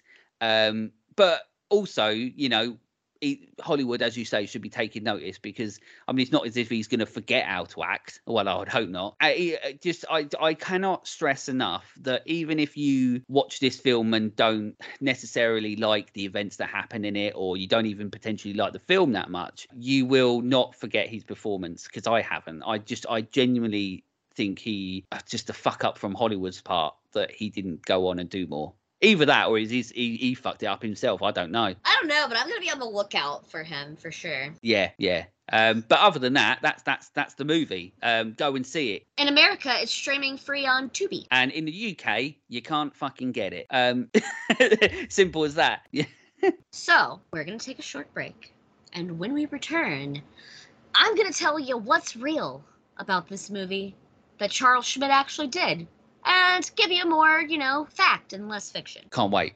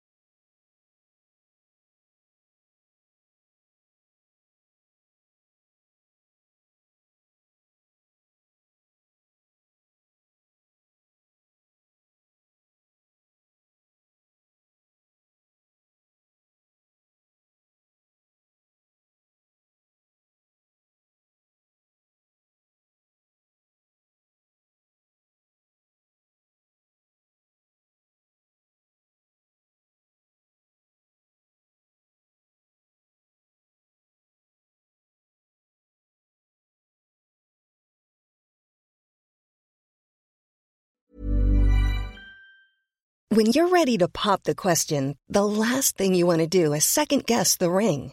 At Bluenile.com, you can design a one of a kind ring with the ease and convenience of shopping online. Choose your diamond and setting. When you find the one, you'll get it delivered right to your door. Go to Bluenile.com and use promo code LISTEN to get $50 off your purchase of $500 or more. That's code LISTEN at Bluenile.com for $50 off your purchase. Bluenile.com code LISTEN. Hiring for your small business? If you're not looking for professionals on LinkedIn, you're looking in the wrong place. That's like looking for your car keys in a fish tank. LinkedIn helps you hire professionals you can't find anywhere else, even those who aren't actively searching for a new job but might be open to the perfect role. In a given month, over 70% of LinkedIn users don't even visit other leading job sites. So start looking in the right place. With LinkedIn, you can hire professionals like a professional. Post your free job on linkedin.com/people slash people today.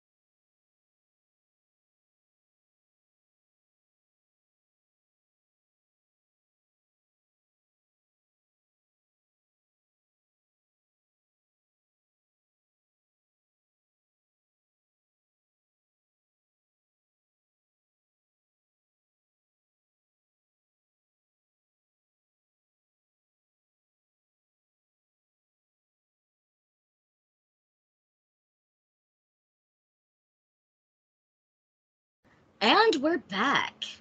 And now I am going to get into the real Charles Schmid, which, you know, That sounds like a movie title already, doesn't it? the real Charles Schmid. It does. Or like a, Um, or a Netflix, you know, true crime doc. Oh yeah, it also sounds like that, and then it, then like it would have a colon after it and be like Confessions of a Killer. yeah, co- the confession tapes. Yeah, exactly. That's literally already a serial killer series. So nice. All right. So I will be happy to tell you that there is actually, well, maybe not happy. Happy might be a weird word, but um, Ray Pye has a lot in common with uh, Charles Schmid. Like, there's a lot of truths in there. It's not all true, obviously. There's a little bit of creative license, but he does borrow fairly heavily from the actual Charles uh, Schmid. So let's get into it. So, hold please. so, Charles Howard Schmid, also known as the Pied Piper of Tucson, was an American serial killer who committed his crimes in Tucson, Arizona, America, in the 1960s. Now, Schmid was known for his flamboyant style and eccentric behavior. He often dressed in outrageous outfits and wore pancake makeup, usually with a mole or beauty mark drawn on. That part There we go. is very true. He also stuffed his boots with newspapers and crushed cans to make himself taller. Also real. Also true to the film. yes. Uh, in his real life, he explained away because he doesn't. Nobody really asks him about it in the movie, which I wish they would have. Yeah. But to explain to people why he has this abnormal gait about him, because he doesn't want anyone to know that he stuffs crushed cans into his boots, obviously. He tells them that he got into a fight with mobsters and that and that he has this limp now because as a result. Right. Okay. So, you know, he had a habit of exaggerating his accomplishments and telling tall tales. Um, so he was born to an unwed mother and quickly adopted, literally the day after he was born, by Charles and Catherine Schmid, who owned and operated Hillcrest Nursing Home in Tucson, Arizona. So his family is wealthy in real life, um, and they own a nursing home instead of a rundown motel. Right. And if anyone who has ever worked in a nursing home or has had to put someone in a nursing home, you know that it's expensive. So running a nursing home is uh, lucrative, is what I'm getting at. All the bare peas, basically. In the UK, that means shitloads of money. Yeah, exactly. Yes, it is. Yeah, it's it's, it's lucrative. You you make a, a killing doing that, especially if it's more upscale and not just like you, you've shoved people in rooms. Well, I mean, I guess you probably could just make tons of money doing that too, but it's super exploitive. But anyway, I'm not going to go off on a nursing home rant. Because I That's could. for another time. That's for another time. Um, so, but he has a troubled upbringing. He has a difficult relationship with his adoptive father. They get into fights all the time. They just don't see eye to eye and don't really have anything in common. His mother, on the other hand, I wouldn't say that they had a ton in common either, but his mother was very protective of him. You know, that's her little golden boy. He can do no wrong. Um, which is not something that happens in the movie. She doesn't seem to pay him much mind. Like she makes No. sure that he works at the hotel and like unclogs toilets, and that's our only interaction with her in the film. Which he seems absolutely fucking happy about. You know what I mean? yeah, right. He's happy to clean a shitter. yeah, yeah. I don't know. He did take a certain amount of weird pride to his job, didn't he? Yeah. Just marching on with the pl- plunger. Anyway, back to the real life. Um, so they end up getting divorced, the father and his mother, which makes him even more of a mama's boy because you know he does she doesn't have anyone else to refer to that is her family member now. Is him. That's what she's got. So, um, clearly in the divorce, she I don't know if she if it was like her family that the wealth generated from, but there's still a lot of wealth in the family. She or maybe she just made a killing after the divorce. I don't know, but they're still very well off. In fact, um, he actually had like a really hard time in school. Not a good student, but was popular, well liked, and uh, actually excelled at sports, specifically gymnastics, because he's a short dude. You need to be smaller in gymnastics if you have yeah. And I was going to say, because straight away I just imagine him wearing cowboy boots with these tin cans. And I was like, imagine doing some cartwheels in them. Like, it's not going to go very well. That's how you break an ankle, I'm pretty sure. Yeah, exactly. yeah, either that or it's like a trick of the trade. Maybe. I mean, obviously, I imagine, you know, I I like to think that he didn't start putting the cans in his shoes and everything until he skipped out on high school. I think he was still Yeah. sort of trying when he was in high school. I don't know. I sort of like, you know, I sort of wish there was like, you know, footage of him like, you know, uh, you know, getting his first pair of cowboy boots as like a baby, and he's putting hands in them, you know, like a double R baby. yeah, apparently he was like, you know, still kind of intolerable, but you know, still kind of tried. Like he led his gym, his school gymnast gymnastics team to state finals and Oh, won like right. athletic awards. Yeah, he was really good at it. Um, but he just kind of lost interest in it at some point. Like his senior year, he just like didn't do it anymore. And then he started being more of a delinquent, and that's when he stole some power tools and got suspended. And I mean, this was like a week before he was set to graduate. And his stupid ass just never went back. so he didn't graduate high school. Moron. What a loser. Oh my god. So, um after that, he began living in his own like little house on his parents' property cuz like I said, they're still pretty well off. And this is where it gets crazy because he is given an allowance to just do whatever per month. He's given $300 a month. Bloody wait- hell. oh, it's worse than that. Uh cuz it's 1964. So that's He's- like that's a ridiculous amount of money. this man's getting paid nearly $3,000 a month from his mother to just do whatever, right? That's insane. That's wow. They were like really well off. And his parents bought him a new car and a motorcycle. Like spoiled, rotten, rich boy. Yeah, you spoiled little rich boy, and uh, 100%. you know, look how it turns out. It turns out, oh, not good. No, maybe, maybe don't spare the rod and spoil the child. no, But don't, don't hit your kids. Um, no, don't hit kids. We don't condone that. Don't do that. Um, so, oh god. All right. So, his nickname was Smitty. That's what people called him. Common nickname. It is, especially if your last name's like Smith or Schmidt or something like that. Yeah. Smitty happens a lot. It's nothing original. No, it's like the people who call me Anna Banana. Wow, you thought of a word that rhymes with my name. Amazing. Because, believe me, I've heard that one about a thousand times. No, I've Hmm. never had any nicknames. No? Apart from dickhead or twat face or, you know, but that's just people getting angry with me. Uh, you know, I that's just people in bars having fights and stuff. But sure. uh, I mean, I mean, uh, in my experience, siblings will lovingly call each other that. yeah. Hey, dick face, bring me a water from the fridge. One of the common ones over here that I love is fuck nut. That's a good one. Oh, I do love fucknut. That's a good one. Yeah, fuck nut's a good one. Okay. So, anyway, let's get back to this. So, uh, he was, you know, like I said, he was kind of an odd duck, but because he's so charismatic, you know, girls, and he's he's not bad looking. He's not. I mean, he does some weird stuff that when you look at it is like, why did you do that to your face? You looked fine.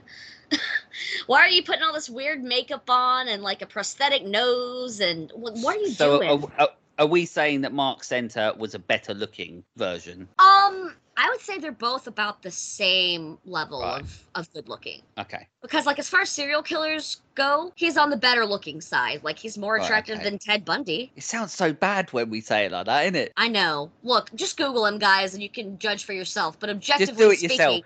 Stop objective. fucking- everybody, everybody, stop being fucking creeps and stop asking if serial killers are fucking sexy or not. No, none of them are because of the things that they do. Now, stop it. Yes, yes. but objectively speaking, if you But- Google him based on looks alone, that would be considered classically handsome. Those like If all American boy good looks. If he wasn't a nasty man, he'd be quite handsome. Yes, he would be decent looking. Yes, I have weird taste in men, so I, I'm here to recognize that well, a lot of people would find him attractive. I Right, don't okay. necessarily, but I I recognize what's going on there. Anyway. But yeah, so um, he would also like wear a lot of chapstick to like make his lips shiny, weird like shit. Napoleon Dynamite. Kinda. God. Um, gosh. Uh, d- okay. Fun fact: my school in high school, like right after that movie came out. By the way, that movie came out when I was in high school, and literally the next year we decided let's put on a play version of that. That won't be terrible at all. It was. It was and it was. I- I'll bet. I'll bet it was glorious. It wasn't. My, one of my dear friends was in it, and he will tell you that it was not the greatest experience. anyway, so another thing that he would do that was really weird is he would like try to use the chapstick to the point where he put so much on that it would make his lips like appear bigger. And he also used to stretch his bottom lip out with a clothespin so that he would look more like Elvis Presley. Yeah, I mean, you know, he's got the tricks of the trade. Yeah, he's doing some weird. Okay, you know what? This man has like body dysmorphia, honestly. He doesn't like the way he looks. And he's trying to morph himself into something he's not. it's a problem. Like, it's like, look, I'm not a psychiatrist or, or anything, but like, this man had some, some issues, some severe issues. Yeah. Yeah. Anyway, so he would also constantly be like chewing on a, like a toothpick or something to like, you know, All the cool kids and all that. Yeah, he's trying to make himself look like a greaser all the time and be this, you know, thing that he's just not. He's yeah. And then if anyone asked him like, "Where do you wear makeup?" and this is exactly what they did in the movie too, he'd be like, "Oh, I'm in a band." Like that makes Yeah. up for it. No, I mean like nowadays, after like wearing rock make makeup and rock and roll just really do go hand in hand. But back then, that was a little stranger, you know. David Yeah. Bowie didn't wasn't famous yet. No. No, Like- Marc Bolan. Yeah, we didn't we didn't have that yet. So anyway, his best friend was Paul Graff, who was sent to the reformatory at Grant Smith, or no, Grant at Fort Grant Industrial School for a holdup where a man ended up dying. So one of his best friends gets sent away for an accidental death during a robbery. That's unfortunate. Um, but Paul eventually uh, when he gets out of there, he eventually ends up moving in with Smitty. Now, during this time, they actually did try to start to sort of get a band together. They like took like one of them took singing lessons, and they started practicing the guitar, and then they got some some girls, you know, because they were always girls around fawning over them, and you know, so they just got this kind of weird thing going on. They're trying to be cooler than cool, you know, but they're just kind of losers, and if we're, if we're being honest. But Posers. they- yeah, but they think they're hot shit. And unfortunately, a lot of these impressionable teenagers think they're cool. Kids, I just if you're, you know, in high school right now and you don't know this, I just want you to know that if there's some adult who's in their 20s or 30s or 40s or whoever old and they're hanging out with a bunch of teenagers, run. That is not Say someone no. you- yeah, that is not someone you need to be hanging out with. That person is a problem. And they're going to eventually do something not good. Because no Yeah. uh, outstanding, upstandable citizen has thwarts of teenagers in their basement drinking. Uh, only, only fucking mental people Yeah, just don't do it. Just don't do it. Drink with people your own age and responsibly, and responsibly. and don't hit kids. And don't hit kids. All those things. We're learning a lot of things today. Anyway, yeah. so Smitty befriends another graduate from uh, Fort Grant named Richie Bruns, and he'd been arrested after breaking probation for some other thing, which I'm pretty sure was like a string of petty thefts.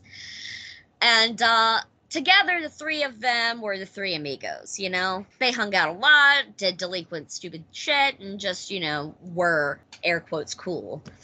Now, when Smitty was around 21, he found out that he was adopted. He didn't know this until this point. And um, he went and found his real mother. Now, this is a fucked up thing, but when she opened the door and he explained who he was, she goes, Look, I didn't want you then, and I don't want you now. Get the fuck out. Lovely woman. And, and this is where it all starts. kind of. um like that's the ultimate rejection Yeah. your birth mother doesn't love you never wanted you will never love you but you you are still rich mommy's boy so like just go back to her and like get therapy bro but no But that's it's not never enough. no, and that's not what happens. And this guy is addicted to attention. He needs to be the center of attention. He needs to have impressionable minds worshiping him. That's what this man craves. Now, he would get a lot of people to come hang out with him, and specifically women, like young teens, by telling them stories that, you know, he had a form of cancer and that he didn't have long to live, or that, uh, you know, he was on leave from the army. He would just make up shit a lot to get people in to sleep with him. Be, basically being a real son of a bitch. He's an asshole. I mean, but we've established this, I feel like.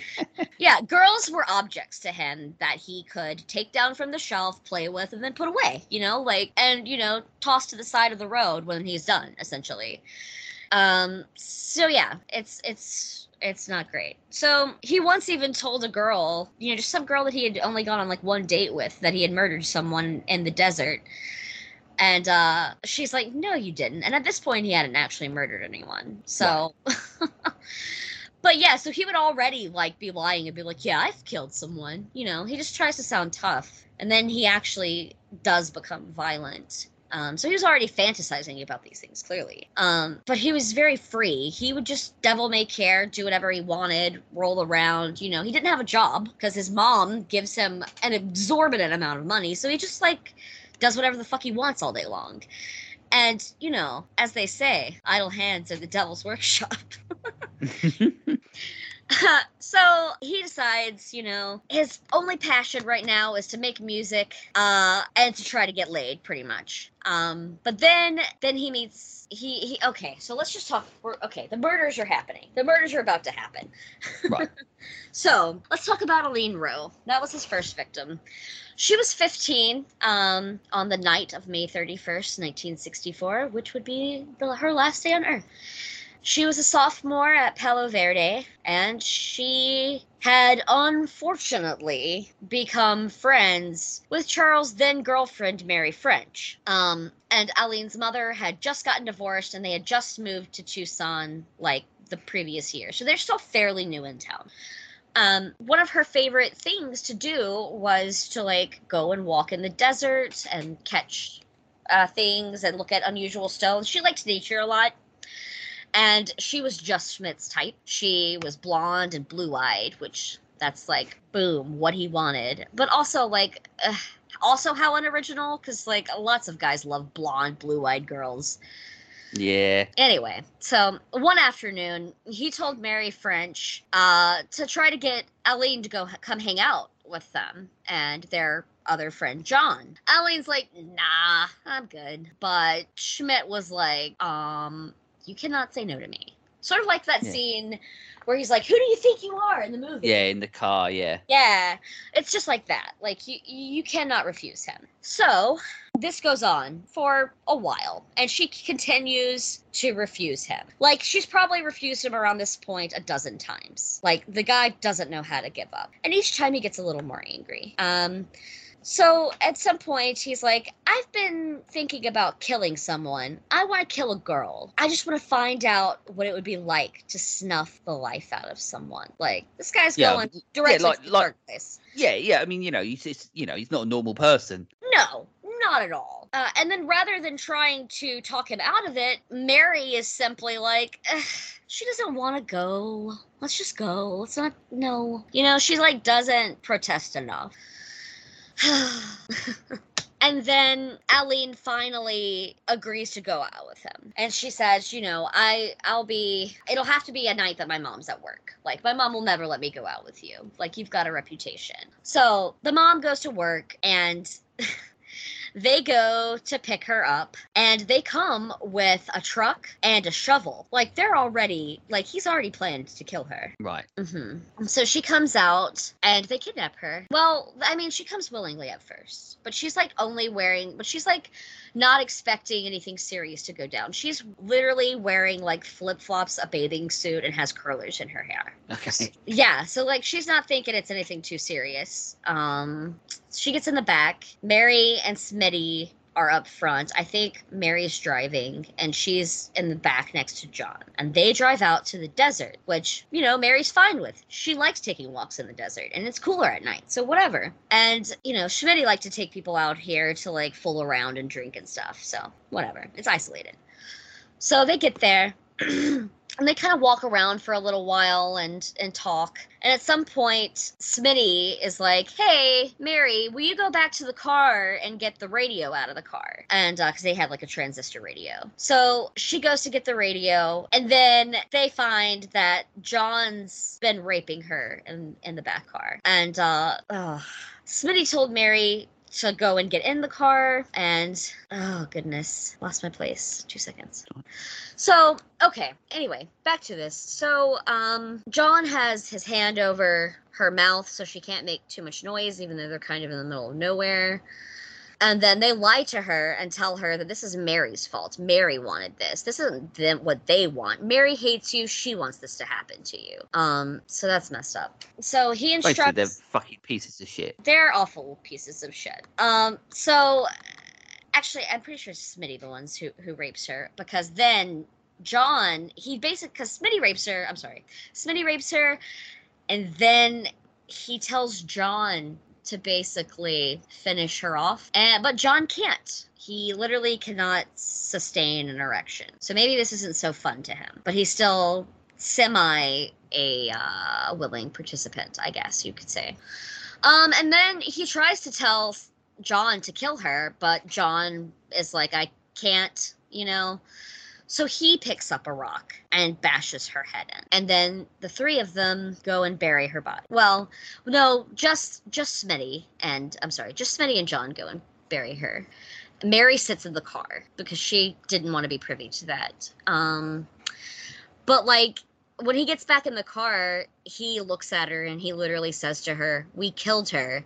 And then pauses and adds, "I love you very much." So and then basically, basically, he's just trying to, you know, to, to win her over in a way, and and you know, do uh, uh, you know a bit like in the movie where um you know she's sort of under his will, his power, so to speak, because of him, um, you know, fake, you know, being fake and and you know confessing his love for for her, but he doesn't mean it. We know that he doesn't mean it, and uh, Mm, No, she's, he you know, she's along on the ride. Yeah, exactly. Um, so the next day, Norma Rowe, Alleen's mother, contacts the police because she can't find her daughter. She was a night nurse. Um, like I said, that's why she was gone. So she's like immediately like, My daughter's gone. She didn't take her purse. Um, she seems to have only taken her bathing suit because all her other clothes is clothes are basically here um you know so she's freaked out and then she thinks she also has some delusions she tells she tells the uh the cops that there's some sex club at the high school and she's like what are these what of these people have kidnapped my daughter. That's not exactly what was going on you know? There's just some ron- raucous teens just doing teen stuff. I wouldn't call it a sex club. That's a little exaggerative but you know whatever. So, as what happens when your friends are, um, you know, high schoolers perpetually, you know, Charles is a lot like Matthew McConaughey's character in Dazed and Confused. In the sense, right. in the sense that you know, that's what's great about these high schoolers. I get older, but they stay the same age. you like them just at that All right, age. all right, all right. all right, all right, all right. Absolutely. Um, so yeah, so John has he's moved on. He's joined the Navy, and um, so now he only has Richie. And Paul's also gone. Paul was basically made to go live because of some other arrest or something. He was like, I think he was sent back to visit. I don't know. He had to go. He had to go somewhere else. I don't remember exactly where he went. Not super important right at this moment. Um, but anyway, so that left him with you know trying to find new Hagerons, new people to love him. Um, yeah. So Richie told Smitty everything. You know, they were very close, thick as thieves. He even started beginning to imitate Smitty's clothing and the way he dressed and stuff. You know, they were well, they were almost like brothers. Apparently, all four girls that he had dated broke up with him because he was pretty socially inept. She was fine looking enough, like to get girls, but then once he had them, he didn't know what to do with them. so he would get broken up with fairly quickly because he was just not the ladies' man. Um, but he tried. He tried to emulate Smitty a lot. He even is the one who told Richie about Alleen Rowe. You know, Richie didn't actually believe him because Richie wasn't there for that incident. You know, so he's he's like, I don't know if he really killed anybody. Yeah. Uh, yeah, he doesn't quite believe him. So in July of 1964, Smitty became Smit 10 with a six. couldn't resist. With a 16 year old girl at a swimming pool near the speedway. She was blonde and thin, just like he liked, and her name was Gretchen Fritz. Other boys told Smitty What that she- name. Ah, yes, Gretchen Fritz. Some of the boys told Smitty that she was trouble for anyone who got involved with her, but that only made him more interested in her. What a surprise. hmm of course. He's a bad boy. He wants a bad girl. so the day he first saw her, he followed her to her home. So he's already stalking her. Dope. Already a fucking creep. Yep.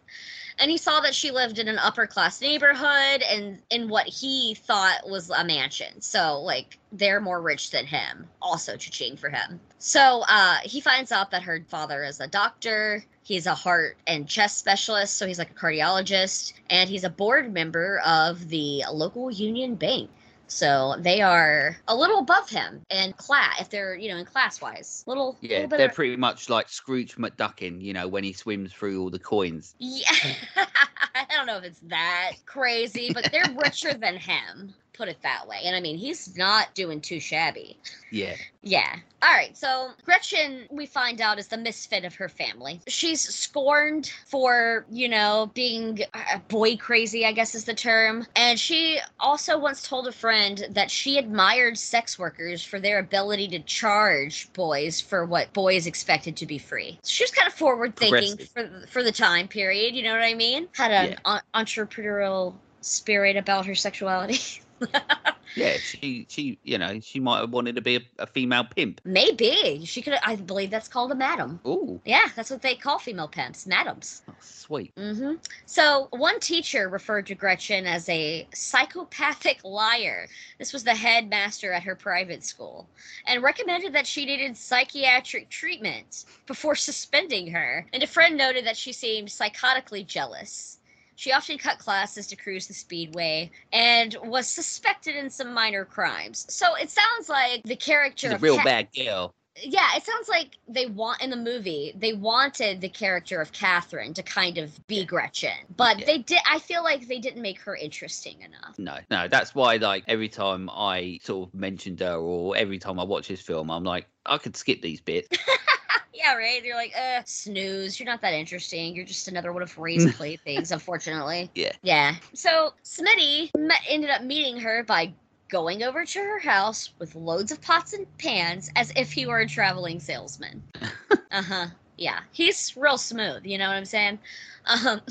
So after after he plays this whole act out and pretends to be the salesman, he's like, "I'm not a salesman. I just wanted to meet you." at least ya. he, yeah, at least he admitted it. She just kind of laughs and then is like, "Well, you want a drink?" And he's like, "Really?" Kind of like in the movie when she's like, "Did you want to just fuck me? Yeah, Are you serious?" yeah, yeah. He's like serious, but I only, I only know dolphin style. oh my god, that was amazing. uh, thus, this uh, fatal attraction between the two was born, though. As they got to know each other, Gretchen told Smitty that uh, she was with child at some point, and her family did not love her, and that she also told him that her brother-in-law was involved in the mafia. Okay, I think these guys, they both might be liars at this point. Yeah, So they bang, and Gretchen assumed Smitty would just get up and leave. You've got what you wanted. You're, you're gonna leave, right? That's what she expected. yeah. You you've dolphined me. Yeah, but no. Instead, he goes, "I love you," which is Brilliant. arguably a way bigger red flag. Yeah, If you fuck someone one or two times, barely know them, and then they say "I love you," run for the hills, man. yeah, yeah. Love don't come easily. No, it doesn't. So they start hanging out as a couple, though, because for some reason this doesn't scare the shit out of her. anyway, Smitty had also remember he was also kind of dating Mary, which is basically uh, Jennifer in the movie. So he he had given Mary, he had actually already given Mary an engagement ring, and another girl named Darlene Kirk, both cheap ones like in the movie. so he had made this false. He had never intended to marry either one of them. Also, like in the movie, you know, he's just a jackass trying to string He them along. he just wanted to keep them. Yeah, you know, he just yeah, he just wanted to keep them on reserve. Darlene eventually gave the ring back, and then Richie got interested in her, so he starts kind of like hanging around a lot. But Gretchen and Smitty are still on. Uh, they would fight a lot. Usually about other girls because he continuously had a wandering eye, and Just one she- of them. Yeah. and, and she didn't get along with Richie at all. She kind of hated him. Um, so they would they would fight. And eventually Smitty's like, eh, I'm just gonna break up with her. And he tried to, but she was not letting go, to be honest. So Richie asked him why he was letting, you know, why he was letting Gretchen get to him when no one ever had really gotten to him before. And he admitted that she also knew about the murders, just like he told Catherine in the movie. Right. Okay. Like, you know, he's like, I love you. I murdered someone. He doesn't know how to keep a secret, man. keep your mouth shut, dude. That's like, Yeah, it's like it's like going down to like a like a the local like supermarket and like seeing like a cashier behind the counter and being like, you know, oh, she's really nice, and then she's just like, uh, you know, she she you know packages the food for him, maybe, you know, puts it all in the bag, and then he's just so you know so happy about it. He's just like, oh, I love you, and I kill people. I mean, it's it's not too different. I mean, he didn't. I mean, he, you know, there isn't a fucking in the in between there, but but yeah, you know, it's it's yeah, well, too- you would hope not, because otherwise there'd be a clean up on aisle four. Oh God. Somebody's dolphin. oh goodness. Anyway, Gretchen ends up hearing about uh, one of his engagements, and she fucking freaks out on him. She also stole his diary that, uh, by the way, had a description of killing a 16 year old boy and burying him in the desert, which they've never proven. But it seems like, given that he had buried other people in the desert, that it could be very much true. Still no evidence to back it up, though. Anyway, so she's been holding this over his head, and he does not like that she's holding two murders over his head, basically. He's like, not loving it. So he's thinking, maybe I should kill her. She's become a liability. Yeah, He jokes and around with Richie. mugged himself over. Oh, yeah. Like, if you've killed someone, probably don't tell anybody. Yeah, just don't care. Don't tell anyone. Yeah, if you want to get away with it, don't tell anyone. I'm not trying to give killers ideas, but come on, guys. Rule number one: Yeah. don't tell anyone. Yeah, it's like rule number one of Fight Club. You don't talk about Fight Club. Jesus. So, so he thinks about all these ways that he could kill her, and he's like, "Hey, what if we threw acid in her face?" Like, bro, no, that's a terrible That's way. fucking horrible. That's it. Did you know that's an that's an actual thing that happens a lot? Um. What? Oh yeah. Like I think I, I feel like it happens in um India a fair amount. Yeah, I'm I mean, we have had, we did have like a spout of that over in the UK where um there was like acid attacks and stuff like that. But it's um, so crazy. Like because it doesn't it's a kill you. horrible, horrible thing. Yeah, it doesn't necessarily kill you. Um, you could just be severely disfigured for the rest of your life. Awesome. Yeah, it's uh, just just nasty people. Yeah, it's terrible. Um, there's a documentary called Strange Love about the this weird love story between this woman and a man who honestly has stalker-esque behavior kind of like this. And when they break up, he ends up attacking her. He acid attacks her. And the strange ride of it is I don't know if it's Stockholm syndrome, but they end up getting married eventually. Blimey, what the what the fuck is wrong with this world? I, I don't know. It's a wild story. You can find that documentary online. I don't know. You'd have to Google for it, but you can find it somewhere pretty easily. Do you I know think. what? Sometimes, sometimes I struggle with my brain. My brain just is in disbelief at the world, this world. Sometimes. I know. It's wild. it really is. So Gretchen confronts Smitty. She's furious. She, you know, confronts him and they have a big fight. And then she goes out of town with her parents. And, you know, that she feels that he's, you know, he's had some, you know, he throws some wild parties. He's not, doesn't have her breathing down his neck, holding this over his head. So he, like, loosens up a bit. And then Gretchen shows up, like, during one of these last wild parties. And she just is full throttle yelling at him. And then Mary French is over there, also pissed because she's still in love with him. And demanded that he marry her and make her. It's like Dawson's Creek. Yeah. and she's like, I need a father for my baby. And it's just a whole mess. And then Gretchen's like, I'm pregnant and I'm having Smitty's baby. Like, ladies, he is not worth it. So, yeah. Um, she insists to Smitty that they run away and elope. And he was like, no. And then she leaves angrily. And uh, on the evening of August 16th, 1965, she left her house around 7:30 with her little sister Wendy to go see the Elvis Presley film Tickle Me. And now Elvis did a film called Tickle Me. he did, and I'm now envisioning an Elvis doll similar to the Tickle Me Elmo. And then uh, when he gets tickled too much, he goes, "Thank you very much. Or no, I'm all sugar. I'm all, shook- I'm all tickled up." Uh, anyway. Mm, so they never return home. And Dr. Fritz, their father, hires a private detective named William Hellig who finds Gretchen's red and white Pontiac Le Mans parked behind the Flamingo Hotel near the interstate. There were traces of gravel and mud on the floor of the back seats, and 60 extra miles showed on the speedometer than what should have for her reported comings and goings. And the uh, transmission, not the transmission, but something had been disconnected so that the car no longer ran. Um, Gretchen's purse was also in the car, along with $20 ticket stubs from the movie. So they did make it to the movie. Uh, her car keys are also in there, along with one of Smitty's business cards from a failed upholstery startup that he tried to get going a year prior. Yeah. Uh, however, no one had seen the car being parked, and so no one knew who dropped the car off, because whoever dropped the car off is at least in on what's happened to them. So, Gretchen and Wendy had been, like I said, had been seen at the movie, uh, specifically the Cactus Drive-In, and a friend had told Gretchen that Smitty was throwing a party. So, ostensibly, she probably showed up to the party, maybe, and then things escalated from there. Now, the police had received a report of two girls who fit the description of the missing sisters hitchhiking uh, on the road to Nogales. They were picked up in a car heading towards Mexico, and in Mexico, several people swore the girls had boarded a bus bound for Hermosillo. But this could all just be, you know, one of the worst things about eyewitness testimonies is how unreliable they can be. Yeah. And a lot of people, if they hear someone's missing and that the news is, you know, coming up with it, a lot of people will be like, I'll say that I saw her just so they Yeah. can, like, get attention. I mean, look at the history that we've had of this, you know, throughout, uh, you know, the serial killers and and you know everything that's been documented and stuff, and the the amount of calls and everything that the police would have to take to try and follow leads, and they ended up going nowhere purely because people were like making shit up all the time. Yeah, a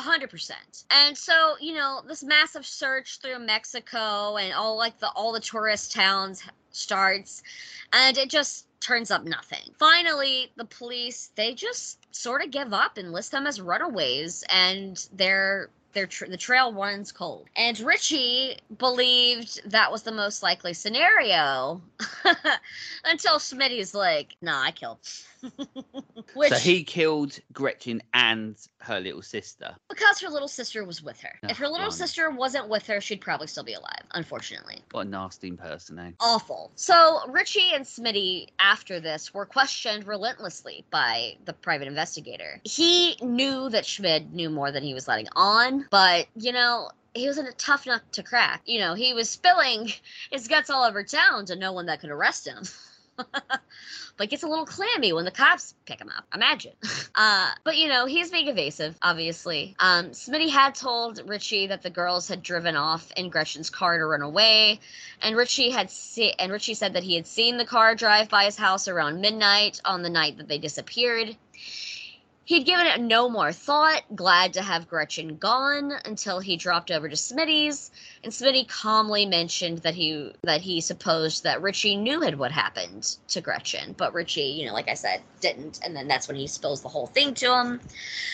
Smitty's like, you know, I killed both of them right there in his house where they were sitting. There was not, this was not the first time that Richie had heard such a thing from his buddy. Smitty had once talked about killing Alleen Rowe with John Saunders, and Richie had not really believed that story, like I said earlier, but now he's kind of like starting to realize this guy's like not just full Not the best role air. model. Yeah, and he's not, and although he's full of shit, at this particular moment in time, he is not full of shit. He's telling the truth. And, you know, Smitty, he realized that Smitty's serious, and that Smitty had strangled them both and put their bodies in the trunk of the car and left them out in an obvious place because he just didn't care any longer. But he did say that, uh, you know, every time I kill someone, it gets easier. So they don't have anything to pin on him, basically, is what I'm getting at. But they highly suspect him in, in the missing case of Gretchen and her sister. So remember when Gretchen was like, my brother in law's involved in the mafia? Yeah, she wasn't lying. Oh shit. Uh, a group of men show up at Smitty's called the Tucson Mafia. And they basically put pressure on him to be like, Where are the fucking girls? Where are they? What have you done with them? To the point that they literally drive him to San Diego to look for her because he lied and said that she ran off to San Diego. So they literally take him to look for her. And because uh, Schmid's a fucking idiot, while he's asking people, you know, he's pretending to ask about, you know, door to door with these mobsters, pretending to care, asking about these people. At some point, when he's not right there with them, but nearby, he starts impersonating an FBI agent for funsies. He's a fucking idiot. Which more. obvious, which obviously, I don't feel like I need to tell you this, but the FBI really frowns upon impersonating them. yeah, they don't get their, you know, they're never best pleased about it. I mean, I've seen the X Files. Yeah, they don't love that, so he gets arrested. Oddly enough. Hmm. Um, and uh, so remember when I mentioned that Darlene girl that Richie was sweet on? Yeah, Yes. that was. Yeah, well, that ends up not so great for Richie because Darlene was like one off and on one of Smitty's girls, and uh, he was paranoid about that. Richie was. He began to patrol her house to protect her from Smitty, allegedly. But her parents were like, he's stalking her.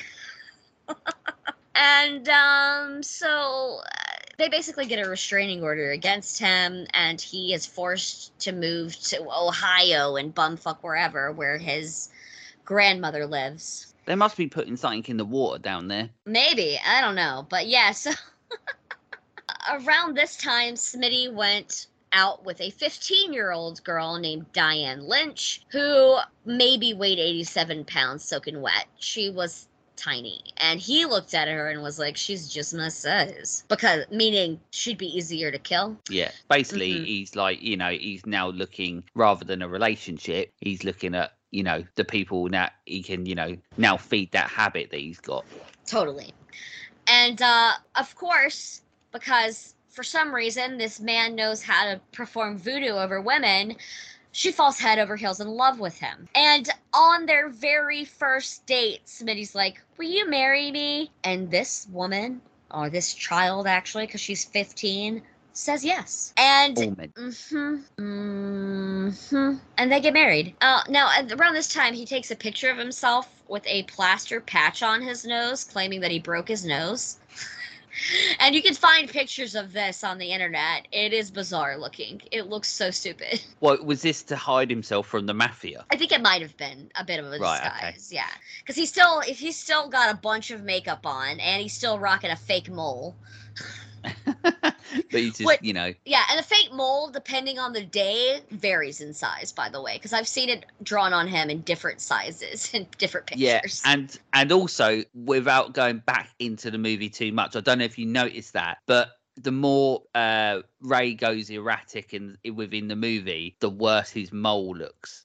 and that seems to be true of Charles Schmid as well. Oh, okay, there we go. Mhm. Another truth. Yeah, they uh they were they were good with the makeup. The makeup department did that right. yeah, so they're hot on his trail at this point. Uh, you know, like the walls are closing in on Schmitty. Richie's own guilt, by the way, is becoming a problem because he confesses everything, and he's flown back from Ohio to Tucson. Now, and he takes the police to where the bodies are. He shows them the bodies, and that's a lock. They're like, "All right, we've got this guy now." Fucking got him. We got him. And he's like, look, I need to tell you guys that John Saunders and Mary French knew about this too. He's got to get all, he's got to throw everyone under the bus and get all the skeletons out of the closet. If I'm going down, they're going down with me. That's what he's Everyone- Yeah, everyone's going down. We've all, I've got to cleanse myself of my sins. so they find the remains of the Fritz sisters, a bit of clothing, a wisp of hair, and now they're off to arrest Schmitty. He was working in his front yard at the time when the cops came to arrest him. At first, he thought that uh, the the unmarked cars uh, that had been circling a block, he clocked that they were watching him, but he thought it was the mafia at first. No, it's just the cops. So you're not going to get chopped up and, you know, shipped to uh, New York to be put in the East River or anything, but, you know, you're probably going to rot in a jail cell. Yeah. Hmm. So, um, back at the police station, Smitty is played. The the cops play the tape of Richie's confession for Smitty. He's furious, obviously. Yeah, he's just like, what, what, you know, what an absolute son of a bitch. How dare he, you know, rat me out when, you know, everybody else in the room is like, well, yeah, because you're a fucking asshole. Yeah, so then they bring Richie into the interrogation room thinking this'll rattle his cage, you know? And then Smitty's just like, I know why you're doing this. And then Smitty's like, I'm innocent and I'll prove it at my trial. And then he, you know, zipped his lips. So they book him for the two murders because that's all they've got is Gretchen and Wendy at this point. And at booking, they ask him to remove his boots. So hmm, he's now three inches shorter. Hmm. Um, the photographers from the press crowded in, and uh, he sat down, refusing to stand for them because I guess he just really didn't want to uh, it to uh, accentuate just how short he was. I mean, you would think with all the money that he had, he'd be able to buy some like Tom Cruise shoes. Uh, right? Maybe they just didn't have good lifts back then. It is Maybe 1964. not. Yeah, good point. Mm. Yeah, and maybe he thought heels were like he had a very toxic sense of masculinity. So I imagine Yeah, I suppose. that the ide- idea of wearing actual heels, no matter how concealed, would feel emasculating to him. I tell you something. If it was like modern day, I'd feel sorry for the spa that he goes to to get like a foot massage because that'd be a fucking traumatizing. Oh my god, like cut up dirty heels. Yeah, they'd be like, Ugh. "What you been doing? Wearing wearing cans in your shoes?" And he's like, "Yeah." How'd you know?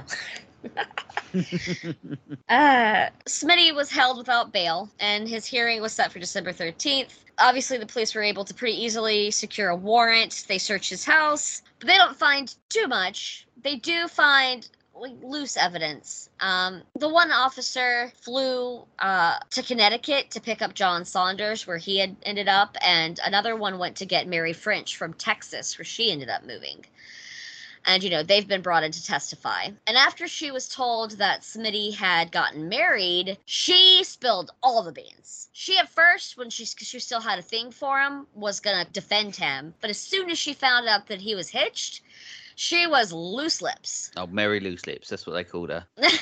totally. Now, now, when taken to the murder location, he was unable to locate the grave. Likewise, Mary could not help, although the search turned up two rusty hair curlers, so they're nearby. Because remember, the hair curlers. She had some. She had some hair curlers. Yes. So Norma Rowe identified the the rusty hair curlers as definitely the ones that belonged to her daughter. Not sure if there what was identifying about them, but you know she confirmed that. They were And like then- personalized. yeah, maybe. I don't know. They've got her initials embroidered on the top. But she was rich. Uh, that's true. All right. So, uh, an intensive search begins. You know, everyone's looking. The area was dug up literally like, you know, meters in every direction, but they found nothing. Now, Sheriff Burr believed that a hurricane in September of 64 might have washed the bones to another location. So, County Attorney Norman Green said that he would proceed with or without a body. There was precedent at this time. So, like, someone had already been convicted of a murder without a body. So, you know, they could use that in the proceeding. At the preliminary hearing, Saunders pleaded guilty to first degree murder. Mary French agreed to plea to a plea deal on lesser charges, and both uh, testified for the state. Now, on November 30th, Smitty was bound over for trial in Superior Court, and John Saunders was sentenced a week later to life in prison, but would be eligible for parole in seven years. Now, Mary French was a was only charged as an accessory to murder uh, and concealing, and which is a compounded felony. She was eligible for parole in just four to five years. And uh, but Schmid's trial for the murder of Gretchen and Wendy was scheduled for the 15th of February 1966. And the state would go for the death penalty. And then in on March 15th, then he would stand trial for the death of Alleen Rowe. He ends up getting convicted on all counts. And Good. Yes. No, he's sentenced to death, but the, the death penalty around 1971 was overturned in Arizona. So then his sentence was commuted to life. Unfortunately, his life didn't last much longer after this point. He was stabbed brutally in prison, like 23 times by a few different inmates, lost his left eye and a kidney, and died about 20 days later in prison. But did they? Was it like?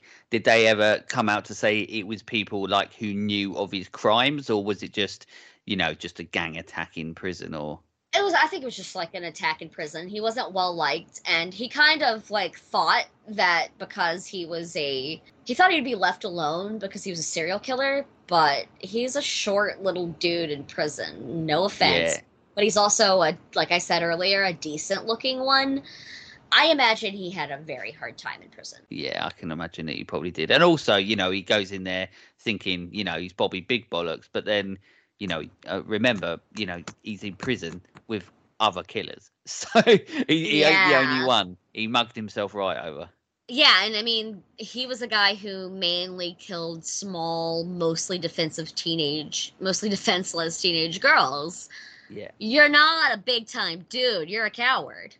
you're a piece of shit. Yeah, I mean, yeah, a hundred percent. So, um, that's you know, I will say that there is a silver lining in the fact that in 2014 they did finally find the remains of Alleen, and it was confirmed through DNA. Right. Okay. Yeah. So yeah, that's uh, that's what happened to old Charles Schmid, Schmitty. Well, at least within the film, there, you know, there's a lot more elements within the film that I thought there would be, um, you know, compared to the real man and the real story. Um, but I also like the fact that after hearing all of that from you, I like the fact that they it felt like they weren't put in the film for the sake of being put in there. It felt Yeah. like, you know, it was all part of the actual character and and so on. Or the events that happened in the film didn't feel that they were out of place because they were purposely put there to be like, oh well, in the real case, this is what happened and so on. No, it just